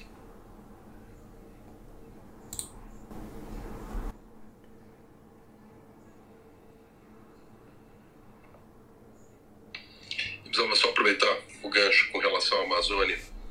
Como eu acabo estudando muito lá, é a minha área, e eu, por trabalhar em frigorífico no passado, eu vivi na Amazônia muito, muito, muito tempo. E, e as empresas que eu lido, no caso principalmente de, na questão da sustentabilidade da agricultura e da pecuária, nós somos obrigados a fazer toda a questão do monitoramento por satélite. Então eu posso afirmar para vocês, eu tenho um amigo, aliás eu sou sócio dele num empreendimento na, na questão de startups de tecnologia para o agro, onde as cartas e as imagens de satélite que nós temos hoje provam que a Amazônia já sofreu intervenção exatamente na mesma época que o pastor Jean está falando. Então a gente tem até como provar isso. É, eu gostaria que, se você pudesse, caso eu estou para preparar um vídeo e eu estou querendo fazer uma live até com o pastor Jean, que tem uma turma aí que eu também já fui delas no passado, que assim não aceita que a, que a gente fale de certas evidências. E eu tenho várias evidências, né? Eu já falei, eu compartilho com o pastor Jean de vez em quando as evidências na Argentina, no Brasil, em Pernambuco, na Amazônia, dessa, dessa chegada da, da, da, da busca pelo ouro, pelas madeiras e tal, do tempo de Salomão via fenícios, né? Estou já trazendo. E isso aí que você coloca será um, é um dos elementos que, se você me permitir me mandar, eu vou colocar no vídeo para poder dar esclarecer. Eu tô só esperando o Jean falar, tipo, pastor, vamos fazer, quero fazer junto com ele, porque vai ficar dois doidos, não tem problema. Eu e. Aí eu, Eu fico, eu fico igual Josué, sabe? Eu fico, eu fico olhando vocês, eu fico igual Josué do lado de fora da tenda, só escutando Deus falar com vocês, vendo se eu pego alguma benção, entendeu? Com certeza. Aí, a gente vai combinar e eu coloco você em contato com ele. Por gentileza, eu gostaria muito de receber esse material, porque nós, eu estou compilando aqui uns materiais que nós vamos fazer uma, uma live, viu, Jean? Vamos fazer uma live a hora que você marcar, e a, a gente vai gravar essa live. E vai deixar para a posteridade aí, porque depois, lá na frente, eles vão entender tudo né, que, que nós falamos agora e vai se, se conectar. Não tem problema que não seja a nossa geração, não, pastor Jean. É, Isso. ficará para a posteridade aí. Ó, é, é justamente isso que eu tava no final de semana em Campinas, né? E, e o senhor me falava sobre isso. É, e eu recomendo para todos aqui. Às vezes vocês vão falar e vão ver algumas coisas que talvez agora você seja apedrejado, como Paulo foi apedrejado, mas sai daqui, como até o próprio Jesus se chamar de demônio, não, maldito, não pode falar essa coisa, porque eles não entendiam aquilo, porque eles estavam cegos e, e, quando até aquele. Lembra daquele cego que foi curado? E eles perguntaram: quem te curou? Não, foi, foi um homem estava aqui. Ele disse que, que eu poderia ver. Então eu comecei a ver. Não, mas não pode, hoje é sábado. E aí Jesus, né, depois se encontra com eles. E aqueles homens estão ali. E aí o próprio Jesus vai dizer bem assim: olha, se vocês fossem cegos, era mais fácil porque eu curava vocês. Mas, ou seja, aquele que via era o que estava cego. E o que estava cego era o que via. Então tem pessoas hoje que eles estão vendo, mas estão cegos pelo seu entendimento. Porque não adianta a gente tentar algumas coisas fazer uma lógica humana. Não adianta. Mas existem indícios que Deus tem colocado assim para que a gente não fique tão doido, né? Eu já sou meio doido. Mas indícios claros e evidentes. Então eu vejo que diversos aspectos, diversas áreas, diversas profissões, Deus tem conectados. Para quem não conhece o Carlos aí, ele faz é, pela manhã comentando sobre o agro, uma sala aqui, eu recomendo seguir. Conhece muito, tem muita sabedoria, muito conhecimento, mas muito mesmo. Já ouvi ele falando várias vezes. e fala com muita precisão. É alguém que, é, do assunto que ele coloca ali em mesa, na pauta, ele vai longe. E são pessoas capacitadas que Deus tem liberado nesses dias com sabedorias específicas e que Deus tem ajuntado esse rebanho para algo muito grande. Eu creio nisso. A gente não tá nem. A gente só tá vendo a pontinha do iceberg. Tem muita coisa aí acontecendo nos bastidores, no mundo espiritual. E a gente nem sabe, até na terra mesmo que a gente nem sabe. É muitos acordos, muitas conversas, muitas questões. Mas tudo isso Deus está sinalizando para a igreja, porque a igreja é aquela que tem a movimentação, a igreja é aquela que tem a revelação. Deus sempre busca entregar à igreja a revelação. Então nós precisamos mergulhar, é só isso. Mergulhe, vai mais fundo. Vá mais fundo. Não saia da porta da tenda, como disse o Carlos, né? Aliás, a Bíblia mesmo ensina, né? A água até, o, até aqui uma região do, do da, da perna, depois no joelho, depois na cintura, depois até aqui mais em cima. Então, assim, é, é, é tudo vai depender da sua intimidade com Deus tem que ter intimidade com Deus para ele liberar os mergulhos. Aí você vai mergulhando, vai mergulhando. Eu era um religioso, né? Tem uma raiz muito forte presbiteriana, eu não nego ela não, foi bênção. Mas Deus um dia falou assim: larga isso, meu irmão. Eu fiz oito cursos de teologia, Deus falou: larga, larga, larga. Isso aí não. É isso que eu quero que você aprenda. Vem aprender de mim aqui na palavra. Deixa eu te revelar algumas coisas que estão aqui. Por isso que fica é, o Jean e eu, às vezes, as pessoas acham que nós somos doido, mas não é doido. É porque Deus vai se auto-revelar e vai liberar as coisas da profundidade na medida que você mergulha dentro dele. Entende o que eu estou falando? Você tem que mergulhar dentro de Deus para ele revelar. Então, essa semana, me perdoe, Jean, eu, tive uma, eu cheguei perto de uma pessoa na igreja e conversando com ela, Deus mostrou ela um buraco. Aí eu falei, meu Deus do céu. Eu falei, minha irmã, Deus mandou te entregar uma visão de um buraco. Tá você de um lado, tá sua esposa do outro, e ele tá mostrando um buraco na terra e ele vai tampar esse buraco. Tá bom, se na terça-feira a mulher liga, pastor, eu entendi a visão do buraco. Eu falei, sim, o que foi? É, nós compramos um buraco no cemitério. Eu falei, o quê? Sim, agora que nós entendemos, Deus falou pro senhor que nós íamos fazer um negócio do buraco. Olha pra você ver, assim, quanto mais você estiver dentro da intimidade com Deus, mais ele te, ele te libera. E às vezes é uns negócios, com todo respeito, hum. pastor Jean e os demais, é uns negócios de doido. Deus não tem juízo, não. Tá? Às vezes ele dá umas visões, ele dá umas revelações que a gente fica, às vezes, 30, 40, 50, 60, um ano remoendo aquilo igual boi. Gente, mas isso é de Deus. Mas como eu já li essa Bíblia 300 vezes aqui, eu já e não vi isso? É exatamente isso, porque agora chegou o tempo dele levantar, vai movimentar as coisas grandes através das pequenas. Eu estou falando isso Deus está se movimentando. Eu nem vou entrar aqui, pastor Jean, começar a saber por que, que o nome é Rio Solimões, por que, que as pessoas faziam circuncisão por aqui. Aí vai ficar todo mundo doido aqui nessa. Né? Por isso que essa sala tem que ser especial, viu, Carlos? Vou agradecer muito se você contribuir para esse projeto que eu e o Jean estamos fazendo, de deixar um pouco mais esclarecida essa questão aí da visita, é, do tempo do ouro que foi retirado aqui, por que, que a Amazônia tem esse, essa visão profética, por que, que todo mundo luta contra a Amazônia, por que tá todo esse, esse manto que há sobre a Amazônia, tá? Vai ser muito útil para nós, pode ter certeza. Deus te abençoe já, antecipadamente. Amém, João. Mandei meu, mandei meu celular, daí eu conecto vocês com o Fábio, é, o nome dele é Fábio Brito, ele está aqui no Clubhouse junto, ele faz parte do time do Agro, é, quando nós trabalhamos na Amazônia, eu trabalhava num frigorífico, ele trabalhava em outro. E a gente sempre estava em Brasília, é, eu representava um grupo, ele outro, mas a gente sempre estava junto. E hoje nós dois saímos dos grupos frigoríficos e nós dois trabalhamos juntos num projeto próprio. E tem toda essa questão aí. Mas daí a gente conversa mais, eu explico, conecto, vocês vai ser um prazer. Ele é um cristão católico, então talvez seja até bom é, ele ter contato com, com pessoas que têm um entendimento, ele é um, é um PhD no assunto, né, um, tem doutorado, efetivamente pós-doutorado em cima disso. Então é até bom porque realmente é uma pessoa de ciência, não é qualquer um que vai falar isso e vai mostrar esses dados para vocês. Oh, é, muito bom, muito bom, Carlos. Agradeço também. E, pastor, só marcar aí que a gente vai fazer. Vai, ser, vai ficar é, para as gerações aí. Eu creio nisso. A gente está trabalhando por isso, não é sobre nós, é sobre os próximos também, né? É, só para citar aqui sobre essa doideira, quando Deus falou para Moisés em Êxodo 24, Êxodo 24, subir ao monte. Aí, Êxodo 24, 12. Então disse o Senhor a Moisés: Sobe a mim ao monte e fica lá. Então, ele está dizendo o seguinte: você vai subir ao monte, mas primeiro você vai subir a mim. E fica lá no monte.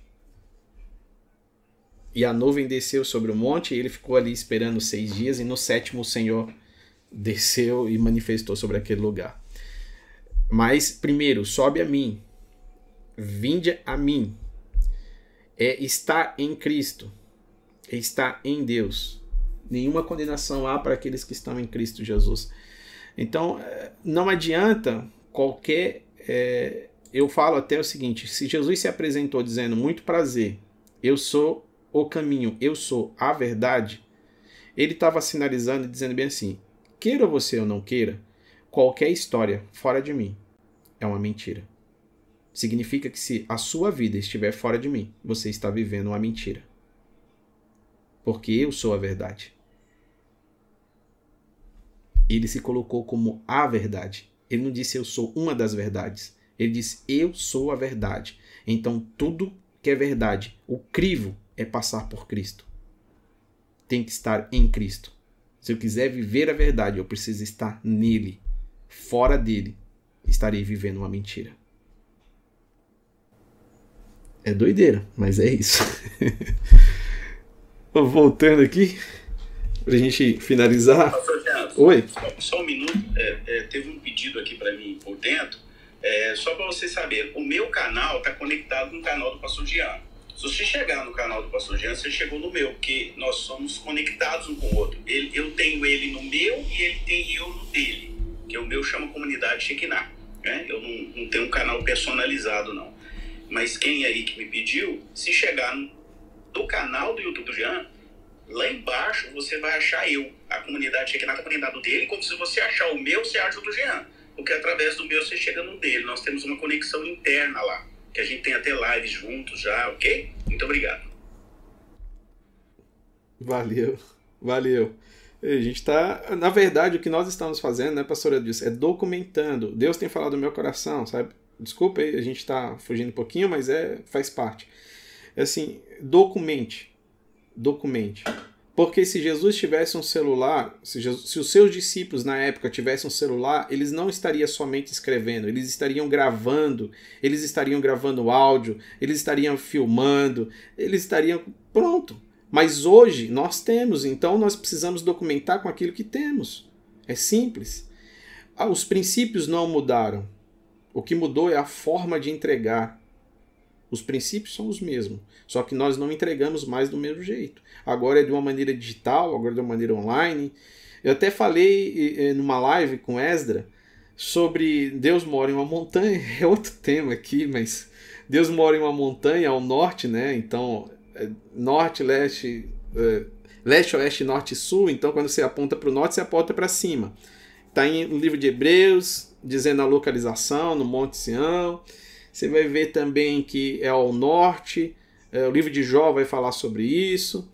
E nesse, lembre que lá no Éden tem quatro rios, quatro braços de rios. Só quando você analisa essa montanha, esses rios, eu, eu não vou, vou. Imagine aí na sua cabeça o seguinte: imagine um monte e o rio vem descendo. Aí ele desce da esquerda para a direita, depois da direita para a esquerda, depois da esquerda para a direita, depois da direita para a esquerda. Você vai formar a palavra, se você olhar o rio fazendo essas curvas, você vai formar uma palavra chamada W. E por que W? Qual que é a onda do momento? Www. Por que falamos de onda? Vamos navegar na internet. E por que lá nos céus falava sobre um rio e esse rio tem o formato de um W? Porque na verdade tudo que nós criamos na Terra é que nós estamos acessando até a ciência. Para descobrir algo na Terra, ela precisa acessar os céus, porque os céus é o fabricante. Então, o que nós estamos fazendo hoje, a tecnologia avançou, claro que avançou, e Deus está permitindo que o homem acesse os céus e faça um upload, ele faça um download, né? Quando você ora, você está fazendo um upload. E quando você recebe a resposta, você está fazendo um download. Então, esses dias, por que W, Jean? Por que W? Olha, as letras representam números e números representam letras. No computador, no código binário, aí já é minha área, né? 0 e 1, 0 e 1, 0 e 1, e Deus faz as coisas lá binária. Por isso que existe uma, um grupo se levantando dizendo que é não binário, porque tenta fugir de um padrão que Deus estabeleceu. Quer ver exemplo do binário? É morto e vida. Zero é morto, um é vivo. Zero é desligado, um é ligado. Se você pegar lá macho, fêmea, se você pegar lá, ah, o que que fez? Hoje eu te proponho benção e maldição, céus e terra. Tudo ele vai dando em dois, dois, dois, porque ele colocou duas pessoas no Éden, tinha duas pessoas do lado da cruz. Ele diz: Eu e o Pai somos um, então é dois que se torna um. Porque se você quiser escrever o número 10, é, como é que eu escrevo o número 2 no, no binário? Né? Na linguagem da programação binária. É 0, 0, 1, 0. Ou seja, é 10. Se você quiser escrever 2, é só você pegar 10. Então, por isso que Deus deu 10 mandamentos. E esses 10 mandamentos estão escritos em duas tábuas. ah, será que isso é coincidência? Aí você pega, como é que eu escrevo o número 4? Como é que eu escrevo o número 4 no binário? É 100. Por quê? Porque essa é a promessa da colheita do quarto nível. É 1 por 100. Deus estabeleceu isso. Qual que é o quarto nível? Ó, o primeiro nível é bom, segundo nível, a vontade é boa. Ele está dizendo, você vai colher. Você quer colher? Quer? Que nível você quer colher? Ah, você quer ficar no nível bom? Sua vidinha? Boa? Ah, então tá bom, você para aqui. Mas existe uma boa, recalcada, sacudida e transbordante. Se você quiser, venha ficar comigo na sacudida ou se você quiser ir mais além, venha ficar comigo na transbordante, porque é isso que eu quero fazer. Eu quero te encher até que haja transbordo, porque você só vai alcançar as outras pessoas quando você transbordar. Esse é o quarto nível. E o, se você pegar a palavra W, são quatro pauzinhos. Aí você fala bem assim, e Jacó, Jean, você está falando de letras? Então vamos lá, Jacó. Jacó, quando ele vai morrer, ele, ele vai abençoar os seus filhos. Aliás, os filhos de José. Quando ele foi abençoar os filhos de José, José todo bonitinho organizou o filho, né, da direita para a esquerda para saber qual que vai ser receber a benção e qual é o símbolo. Para quem está no YouTube, eu vou fazer aqui agora.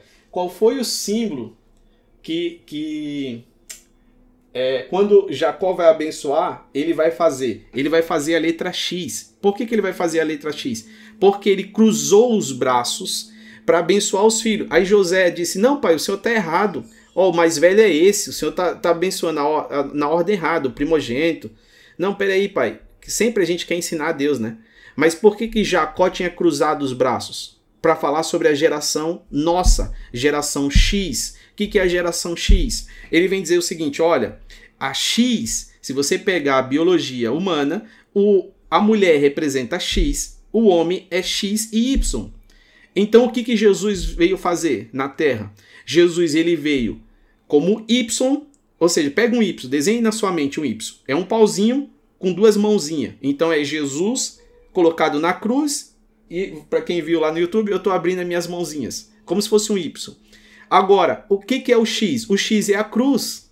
Então ele está dizendo: essa é a geração em que vai para a cruz a promessa. Por isso que ele cruza as mãos para abençoar o filho e está dizendo o seguinte: a benção agora está sobre a cruz. Quem é a benção que está sobre a cruz? Jesus. Por isso que o, o, o Y, quando você vai desenhar o Y, é um pauzinho com duas mãozinhas. É Jesus estendido sobre a cruz.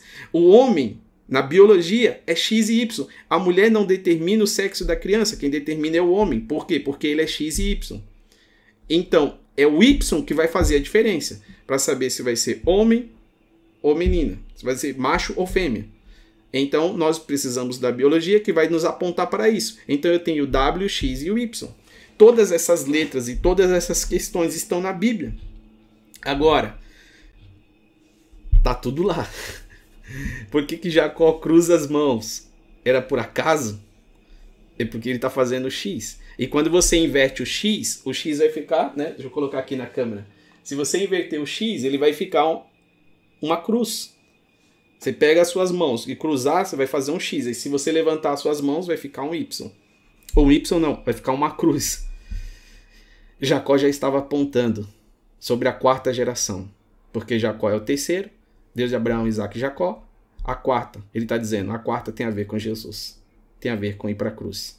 E tem a ver com a cruz. O que vai ser feito na cruz vai alcançar todas as gerações. A geração X, Y, Z, W, todas as letras. Mas tudo começou lá no Éden, nesses quatro braços de rios que vem descendo no formato de um W. E nós estamos vivendo um, um período agora que é a onda. E essa onda, ela começa com a letra W, W, W. Três Ws. Ó, oh, coincidência? Não. Mais um detalhe, quer ver o exemplo?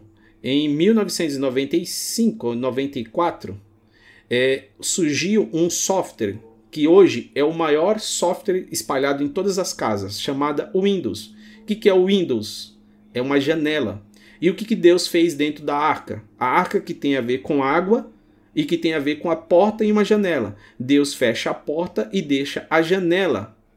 Era o único ambiente que tinha conexão com o mundo externo. Então, hoje nós temos um software chamado Windows que tem conexão através dele à internet e essa internet nos leva ao mundo externo.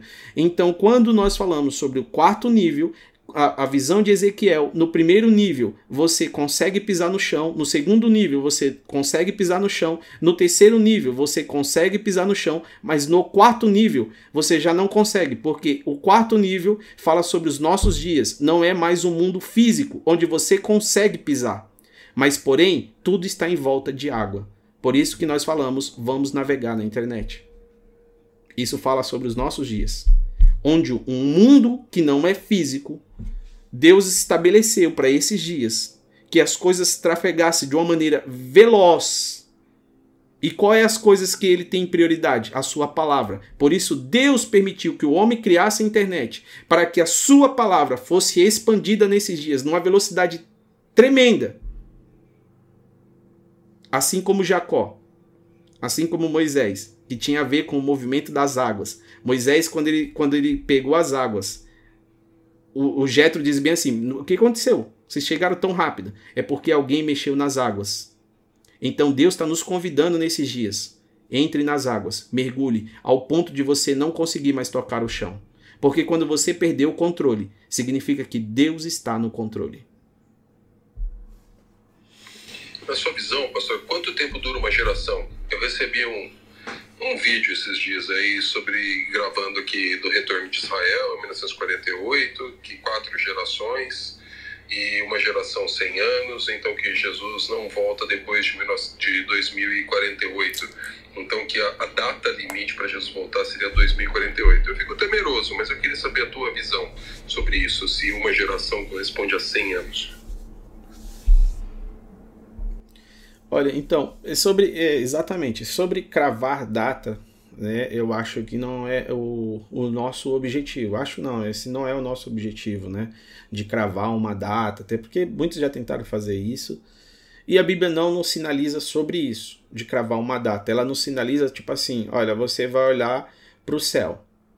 Quando você olha para o céu e o sol está lá, quanto tempo o sol pode permanecer lá? Até que chegue a noite. Então você tem mais ou menos uma ideia de quanto tempo falta para chegar à noite, mas você nunca sabe se aquele sol pode sair às 6 horas em ponto, ou às 6 em 1, ou às 6 em 5, ou às 6 e 10. A gente tem uma ideia que as coisas que estão acontecendo, até porque para mim, para mim, o, a, o retorno de Jesus, algumas pessoas acham que ele vai vir como um ladrão, né? Porque fala sobre noite e tal. Mas é assim, ele vai vir para um ladrão para quem não está esperando. Para quem está esperando, ele vem como noivo. Então, para nós que estamos esperando, né, ele não vem como ladrão para nós. Ele, ele não quer é vir como ladrão para nós. Pelo contrário, ele está vindo como um noivo.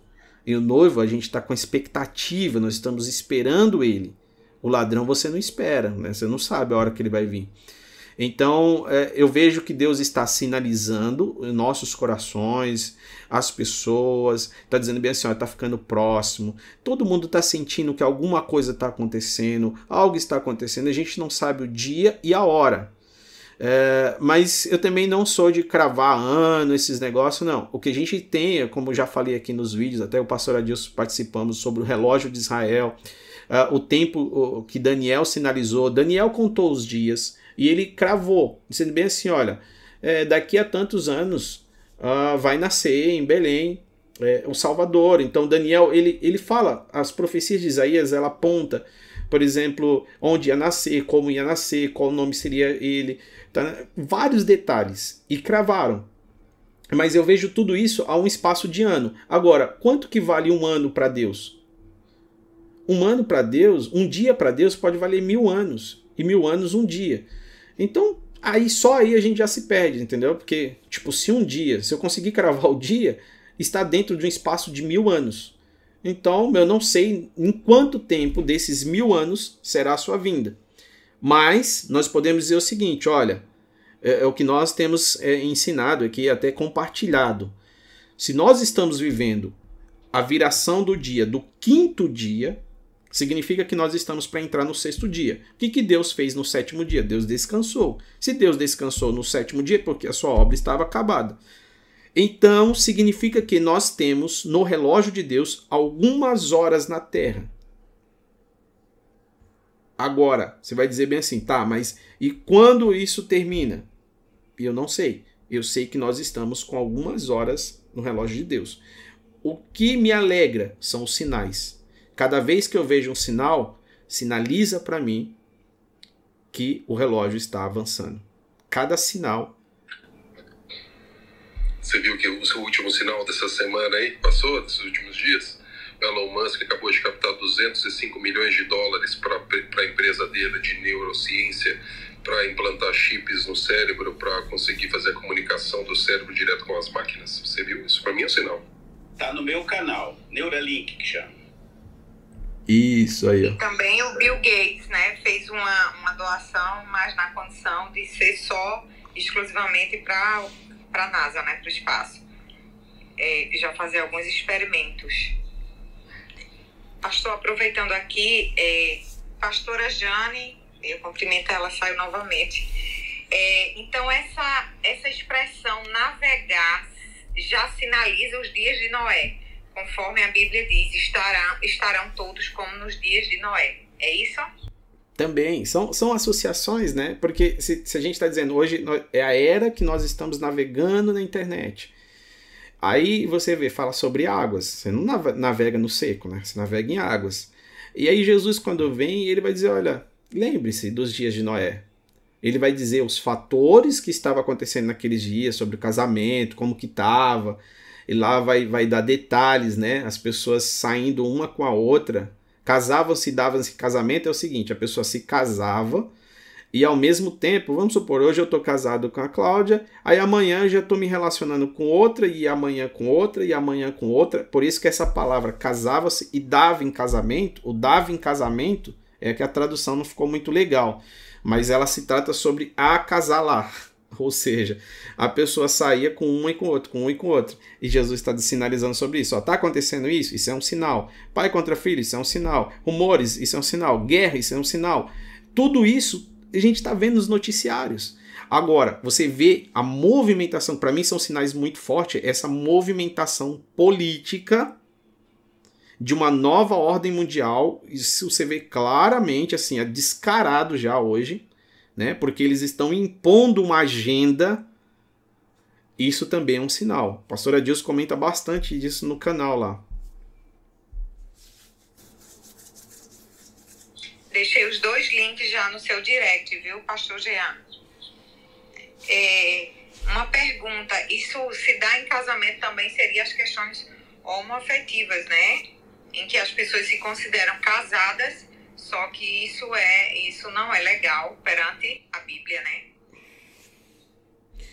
É, hoje o que vai acontecer, tá? É, Timóteo ele vai é, falar sobre isso. Ele está dizendo, olha, vai ter corrupção, vai ter, né? Mas quanto a, a você, eu espero algo diferente. Quanto a, quanto a tu, eu espero algo diferente. Então Deus espera algo. A gente está na contramão do rio. Nós estamos no contrafluxo. Imagine um rio que está descendo e a gente está subindo. É Lia e Raquel.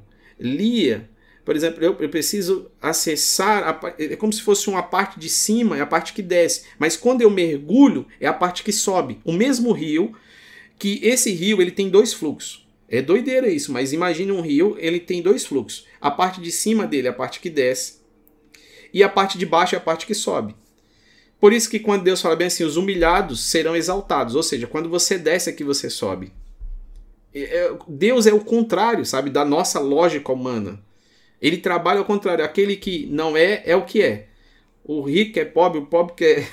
o, o, é tudo ao contrário no reino. Então a gente olha assim, e não, não ao contrário dos padrões que ele estabeleceu, mas ao contrário da nossa limitação, que a gente aprendeu, é assim, assim, não. Mas hoje, por exemplo, o casamento, pode-se criar uma lei para dizer que a partir de hoje o casamento de é, cachorro com homem tá válido. Ok. As leis vão dizer que aquilo é legal, mas a Bíblia vai continuar dizendo: isso é imoral. E se é imoral, Deus tem a sua moralidade, Deus não permite. Então não adianta ser legal se continua sendo imoral. Os homens criarão leis para si mesmo, Bíblia para si mesmo, criarão tudo para si mesmo, doutrinas, por dureza do seu coração e, e, avareza e um monte de coisa. A Bíblia vai falando sobre esses, esses sinais, né? A gente já tem isso acontecendo. Perfeito, pastor. O Brasil está cheio aí de pastores, né? Até tive pastor que foi meu professor de seminário que hoje é, defende que a Bíblia tem que ser reescrita, tem que ser readaptada, né? Pastor, não quero ficar citando nomes aqui, no meu caso, o canal aqui não é meu, é do pastor Jean, mas é, essa coisa aí tá bem feia aí no, no nosso meio aí voltar aqui pra gente finalizar. Paramos no 17. aí já li até o final. Que agora, é, a, a, a, assim, por que, que eu dei uma, uma, um espaço maior pra gente falar sobre outras coisas? É porque o contexto principal desse capítulo, ele está nos primeiros ali, tá? Está nos primeiros. Pelo menos o que eu busquei aqui está sempre entre os primeiros. Daqui para frente a gente vai ter umas coisinhas ou outras, mas são já tipo um fechamento de uma história. Então, só para a gente finalizar aqui a leitura, é do 18. Paramos no 18, vamos até o finalzinho aqui. Final, até o 35. Posso ler, pastor? Pode ler, por favor, Sheila. É, no verso 18. Jacó amava Raquel e disse: Sete anos te servirei por tua filha mais moça, Raquel. Respondeu Labão: Melhor é que eu tá de, em vez de dá-la a outro homem. Fica, pois, comigo. No verso 20: Assim, por amor a Raquel, serviu Jacó sete anos. E estes lhe pareceram como poucos dias, pelo muito que amava. Você vê, quando eu falei, aquilo, quando a gente coloca o amor, tudo se encurta, né? É, o amor faz as coisas encurtar, o espaço, o tempo, a distância, os dias. Quando você coloca o amor, quilômetros vira mil quilômetros vira metros. Então, até os dias, que são muitos dias, vira poucos dias. Por isso que nós precisamos amar a Cristo, porque esses dias serão encurtados. Nós não, não passaremos, mas não sentiremos. Seremos anestesiados para não sentir é, as dores, né? não, não, não seremos livrados do. Assim, a dor a gente sente, mas nós seremos livrados do grande e terrível dia. Eu creio nisso. O grande e terrível, porque aí é o, o, o dia que nunca houve, pelo menos até aqui. Deus nos livrará desse grande e terrível dia. Pode prosseguir para a gente finalizar, por favor, Xena.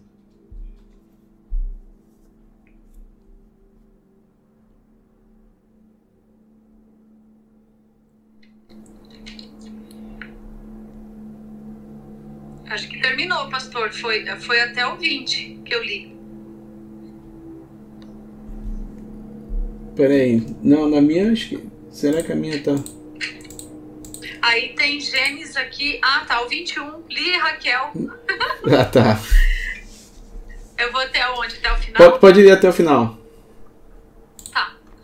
Disse Jacó a Labão: Dá-me minha mulher, pois já venceu o prazo para que me case com ela. Reuniu, pois, Labão todos os homens do lugar e deu um banquete. À noite, conduziu a Lia, sua filha, e a entregou a Jacó, e coabitaram. No verso 24. Para a serva de Lia, sua filha, deu Labão Zilpa, sua serva. Ao amanhecer, viu que era Lia. Por isso, disse Jacó a Labão: Que é isso que me fizeste? Não te servi eu por amor a Raquel? Por que, pois, me enganaste? No verso 26, respondeu Labão: Não se faz assim em nossa terra. Dar-se-á mais nova antes da primogênita. Decorrida a semana desta, dar-te-emos também a outra, pelo trabalho de mais sete anos que ainda me servirás. Concordou Jacó, e se passou a semana desta. Então Labão lhe deu por mulher Raquel, sua filha. No verso 29, para a serva de Raquel, sua filha deu Labão a sua serva Bila. E no verso 30, e coabitaram. Mas Jacó amava mais a Raquel do que a Lia, e continuou servindo a Labão por outros sete anos. Os filhos de Jacó, verso 31. Vendo o Senhor que Lia era desprezada, fê-la fecunda, ao passo que Raquel era estéril concebeu, pois Lia, e deu à luz um filho, a quem chamou Ruben. Pois disse: O Senhor atendeu à minha aflição, por isso agora me amará meu marido. Concebeu outra vez e deu à luz um filho, e disse: Soube o Senhor que era preterida, e me deu mais este, e chamou, pois, Simeão. Outra vez concebeu Lia, e deu à luz um filho, e disse: Agora desta vez se unirá mais a mim meu marido, porque lhe dei à luz três filhos. Por isso lhe chamou Levi. Verso 35. Ô, Sheila, só. De novo, Ô, Sheila. concebeu. Ah, tá. Não, é o último, né? 35, isso tá. É. Tá. De novo concebeu e deu à luz um filho. Então disse: Esta vez louvarei o Senhor e por isso lhe chamou Judá e cessou de dar a luz. olha que doideira. Essas, olha, quando volta lá nas outras aulas, né, nós comentamos sobre isso. Lembra que nasceu Jacó e Esaú. E na casa de Labão nasceu também duas mulheres. Essas mulheres são gêmeas. Na casa de Labão tem gêmeos. Então Deus tinha preparado uma esposa para cada um dos filhos. Quem casaria com Lia? Esaú. Só que ele não quis, ele rejeitou isso. Quem casaria com Rebeca? Com Raquel, desculpa. Quem casaria com Raquel? É, Jacó. Só que aí, como Jacó roubou as bênçãos da primogenitura do irmão, ele agora casa com as duas. Era uma para cada irmão. Inclusive, se olha é, que, o primeiro irmão, né, é, ele rejeitou as coisas espirituais, ele queria viver das coisas materiais. Então ele meio que desprezou o que era espiritual e sempre focava no material, tanto que ele trocou comida por primogenitura, né? Mas lá na frente também, é, Jacó agora ele vai ser enganado, né? Então para cada ano para cada engano, ele pagou por 10 anos, no total ele ficou 20 anos. Em Gênesis 31 vai falar sobre isso. Ele vai ficar 20 anos, sendo esse 20 anos dividido 7 anos para uma esposa, 7 anos para outra esposa, 6 anos para os animais. E 10 vezes o, salário dele foi trocado. Então, você somar aí 7 mais 7, 14, com mais 6, 20 com mais 10 troca de salário, 30. Isso sinaliza sobre o início do ministério de Jesus. É, depois que tudo na terra foi acabado, ou seja, depois que Jesus cumpriu tudo que ele precisava fazer como filho entre José e Maria, cumprir todos os compromissos ali, todas, todas as escrituras se cumpriu, aí 30 anos inicia o ministério de Jesus de uma maneira diferente, agora não mais como filho, é considerado simplesmente por Maria e José, mas abre-se os céus e diz: Esse é o meu filho amado. E aonde abriu-se os céus? Aí veja que quando Jacó chega no poço, ele olha para o alto para ver o poço e aonde Jesus estava, dentro das águas. e se abriu o céu e disse: Esse é o meu filho amado. Novamente, dentro das águas. Por quê? Porque aonde estava a arca de Noé? Dentro das águas. É, Noé não levou 100 anos simplesmente para construir a arca. Creio eu que Deus levou 100 anos para construir o Noé que ele queria. Porque Deus poderia fazer a arca em um ano, mas o Noé tinha que estar pronto. Então, muitas das vezes, Deus está permitindo que algumas coisas é, parece que está levando muito tempo em nossa vida, porque Deus está nos preparando. Deus não está preparando o futuro, o futuro já está pronto. Deus está te preparando para que você entre nesse futuro. E o teu futuro já chegou. O teu futuro está no teu passado. Ele se chama Jesus. É só você olhar para a cruz. E a cruz está lá atrás. Então, quando eu olho para trás, eu acesso de novo o meu futuro. E o meu futuro está em Jesus. Não no meu passado do Jean, mas no que passou antes do Jean. Por isso, quando eu vou tomar a Santa Ceia, eu não tomo em memória do que eu fiz, eu tomo em memória do que Cristo fez. Por isso que ele diz: fazer isso em memória de mim. Esquece o que você fez, porque se você vir aqui no culto da Santa Ceia e começar a lembrar do que você fez, você não vai se achar digno de tomar a ceia. E é justamente isso que eu quero. Eu quero que você lembre do meu passado e aí você vai dizer bem assim: olha, eu não sou digno, mas ele me dignificou e por isso eu posso tomar com Cristo Jesus. Não tem a ver com o que nós fizemos, mas tem a ver com o que ele fez. Aqui no final, né, nós já falamos bastante sobre essas questões aqui. Veja que Lia dá à luz a quatro filhos que não são filhos assim de se descartar da história. Olha só quem são esses menininhos, né? Simeão, cadê aqui, ó? Simeão, Ruben. Essas tribos aqui são tribos muito relevantes, né? Se, se tornaram tribos muito relevantes. Então, isso aqui estava sobre Esaú, mas ele rejeitou. Ele não quis.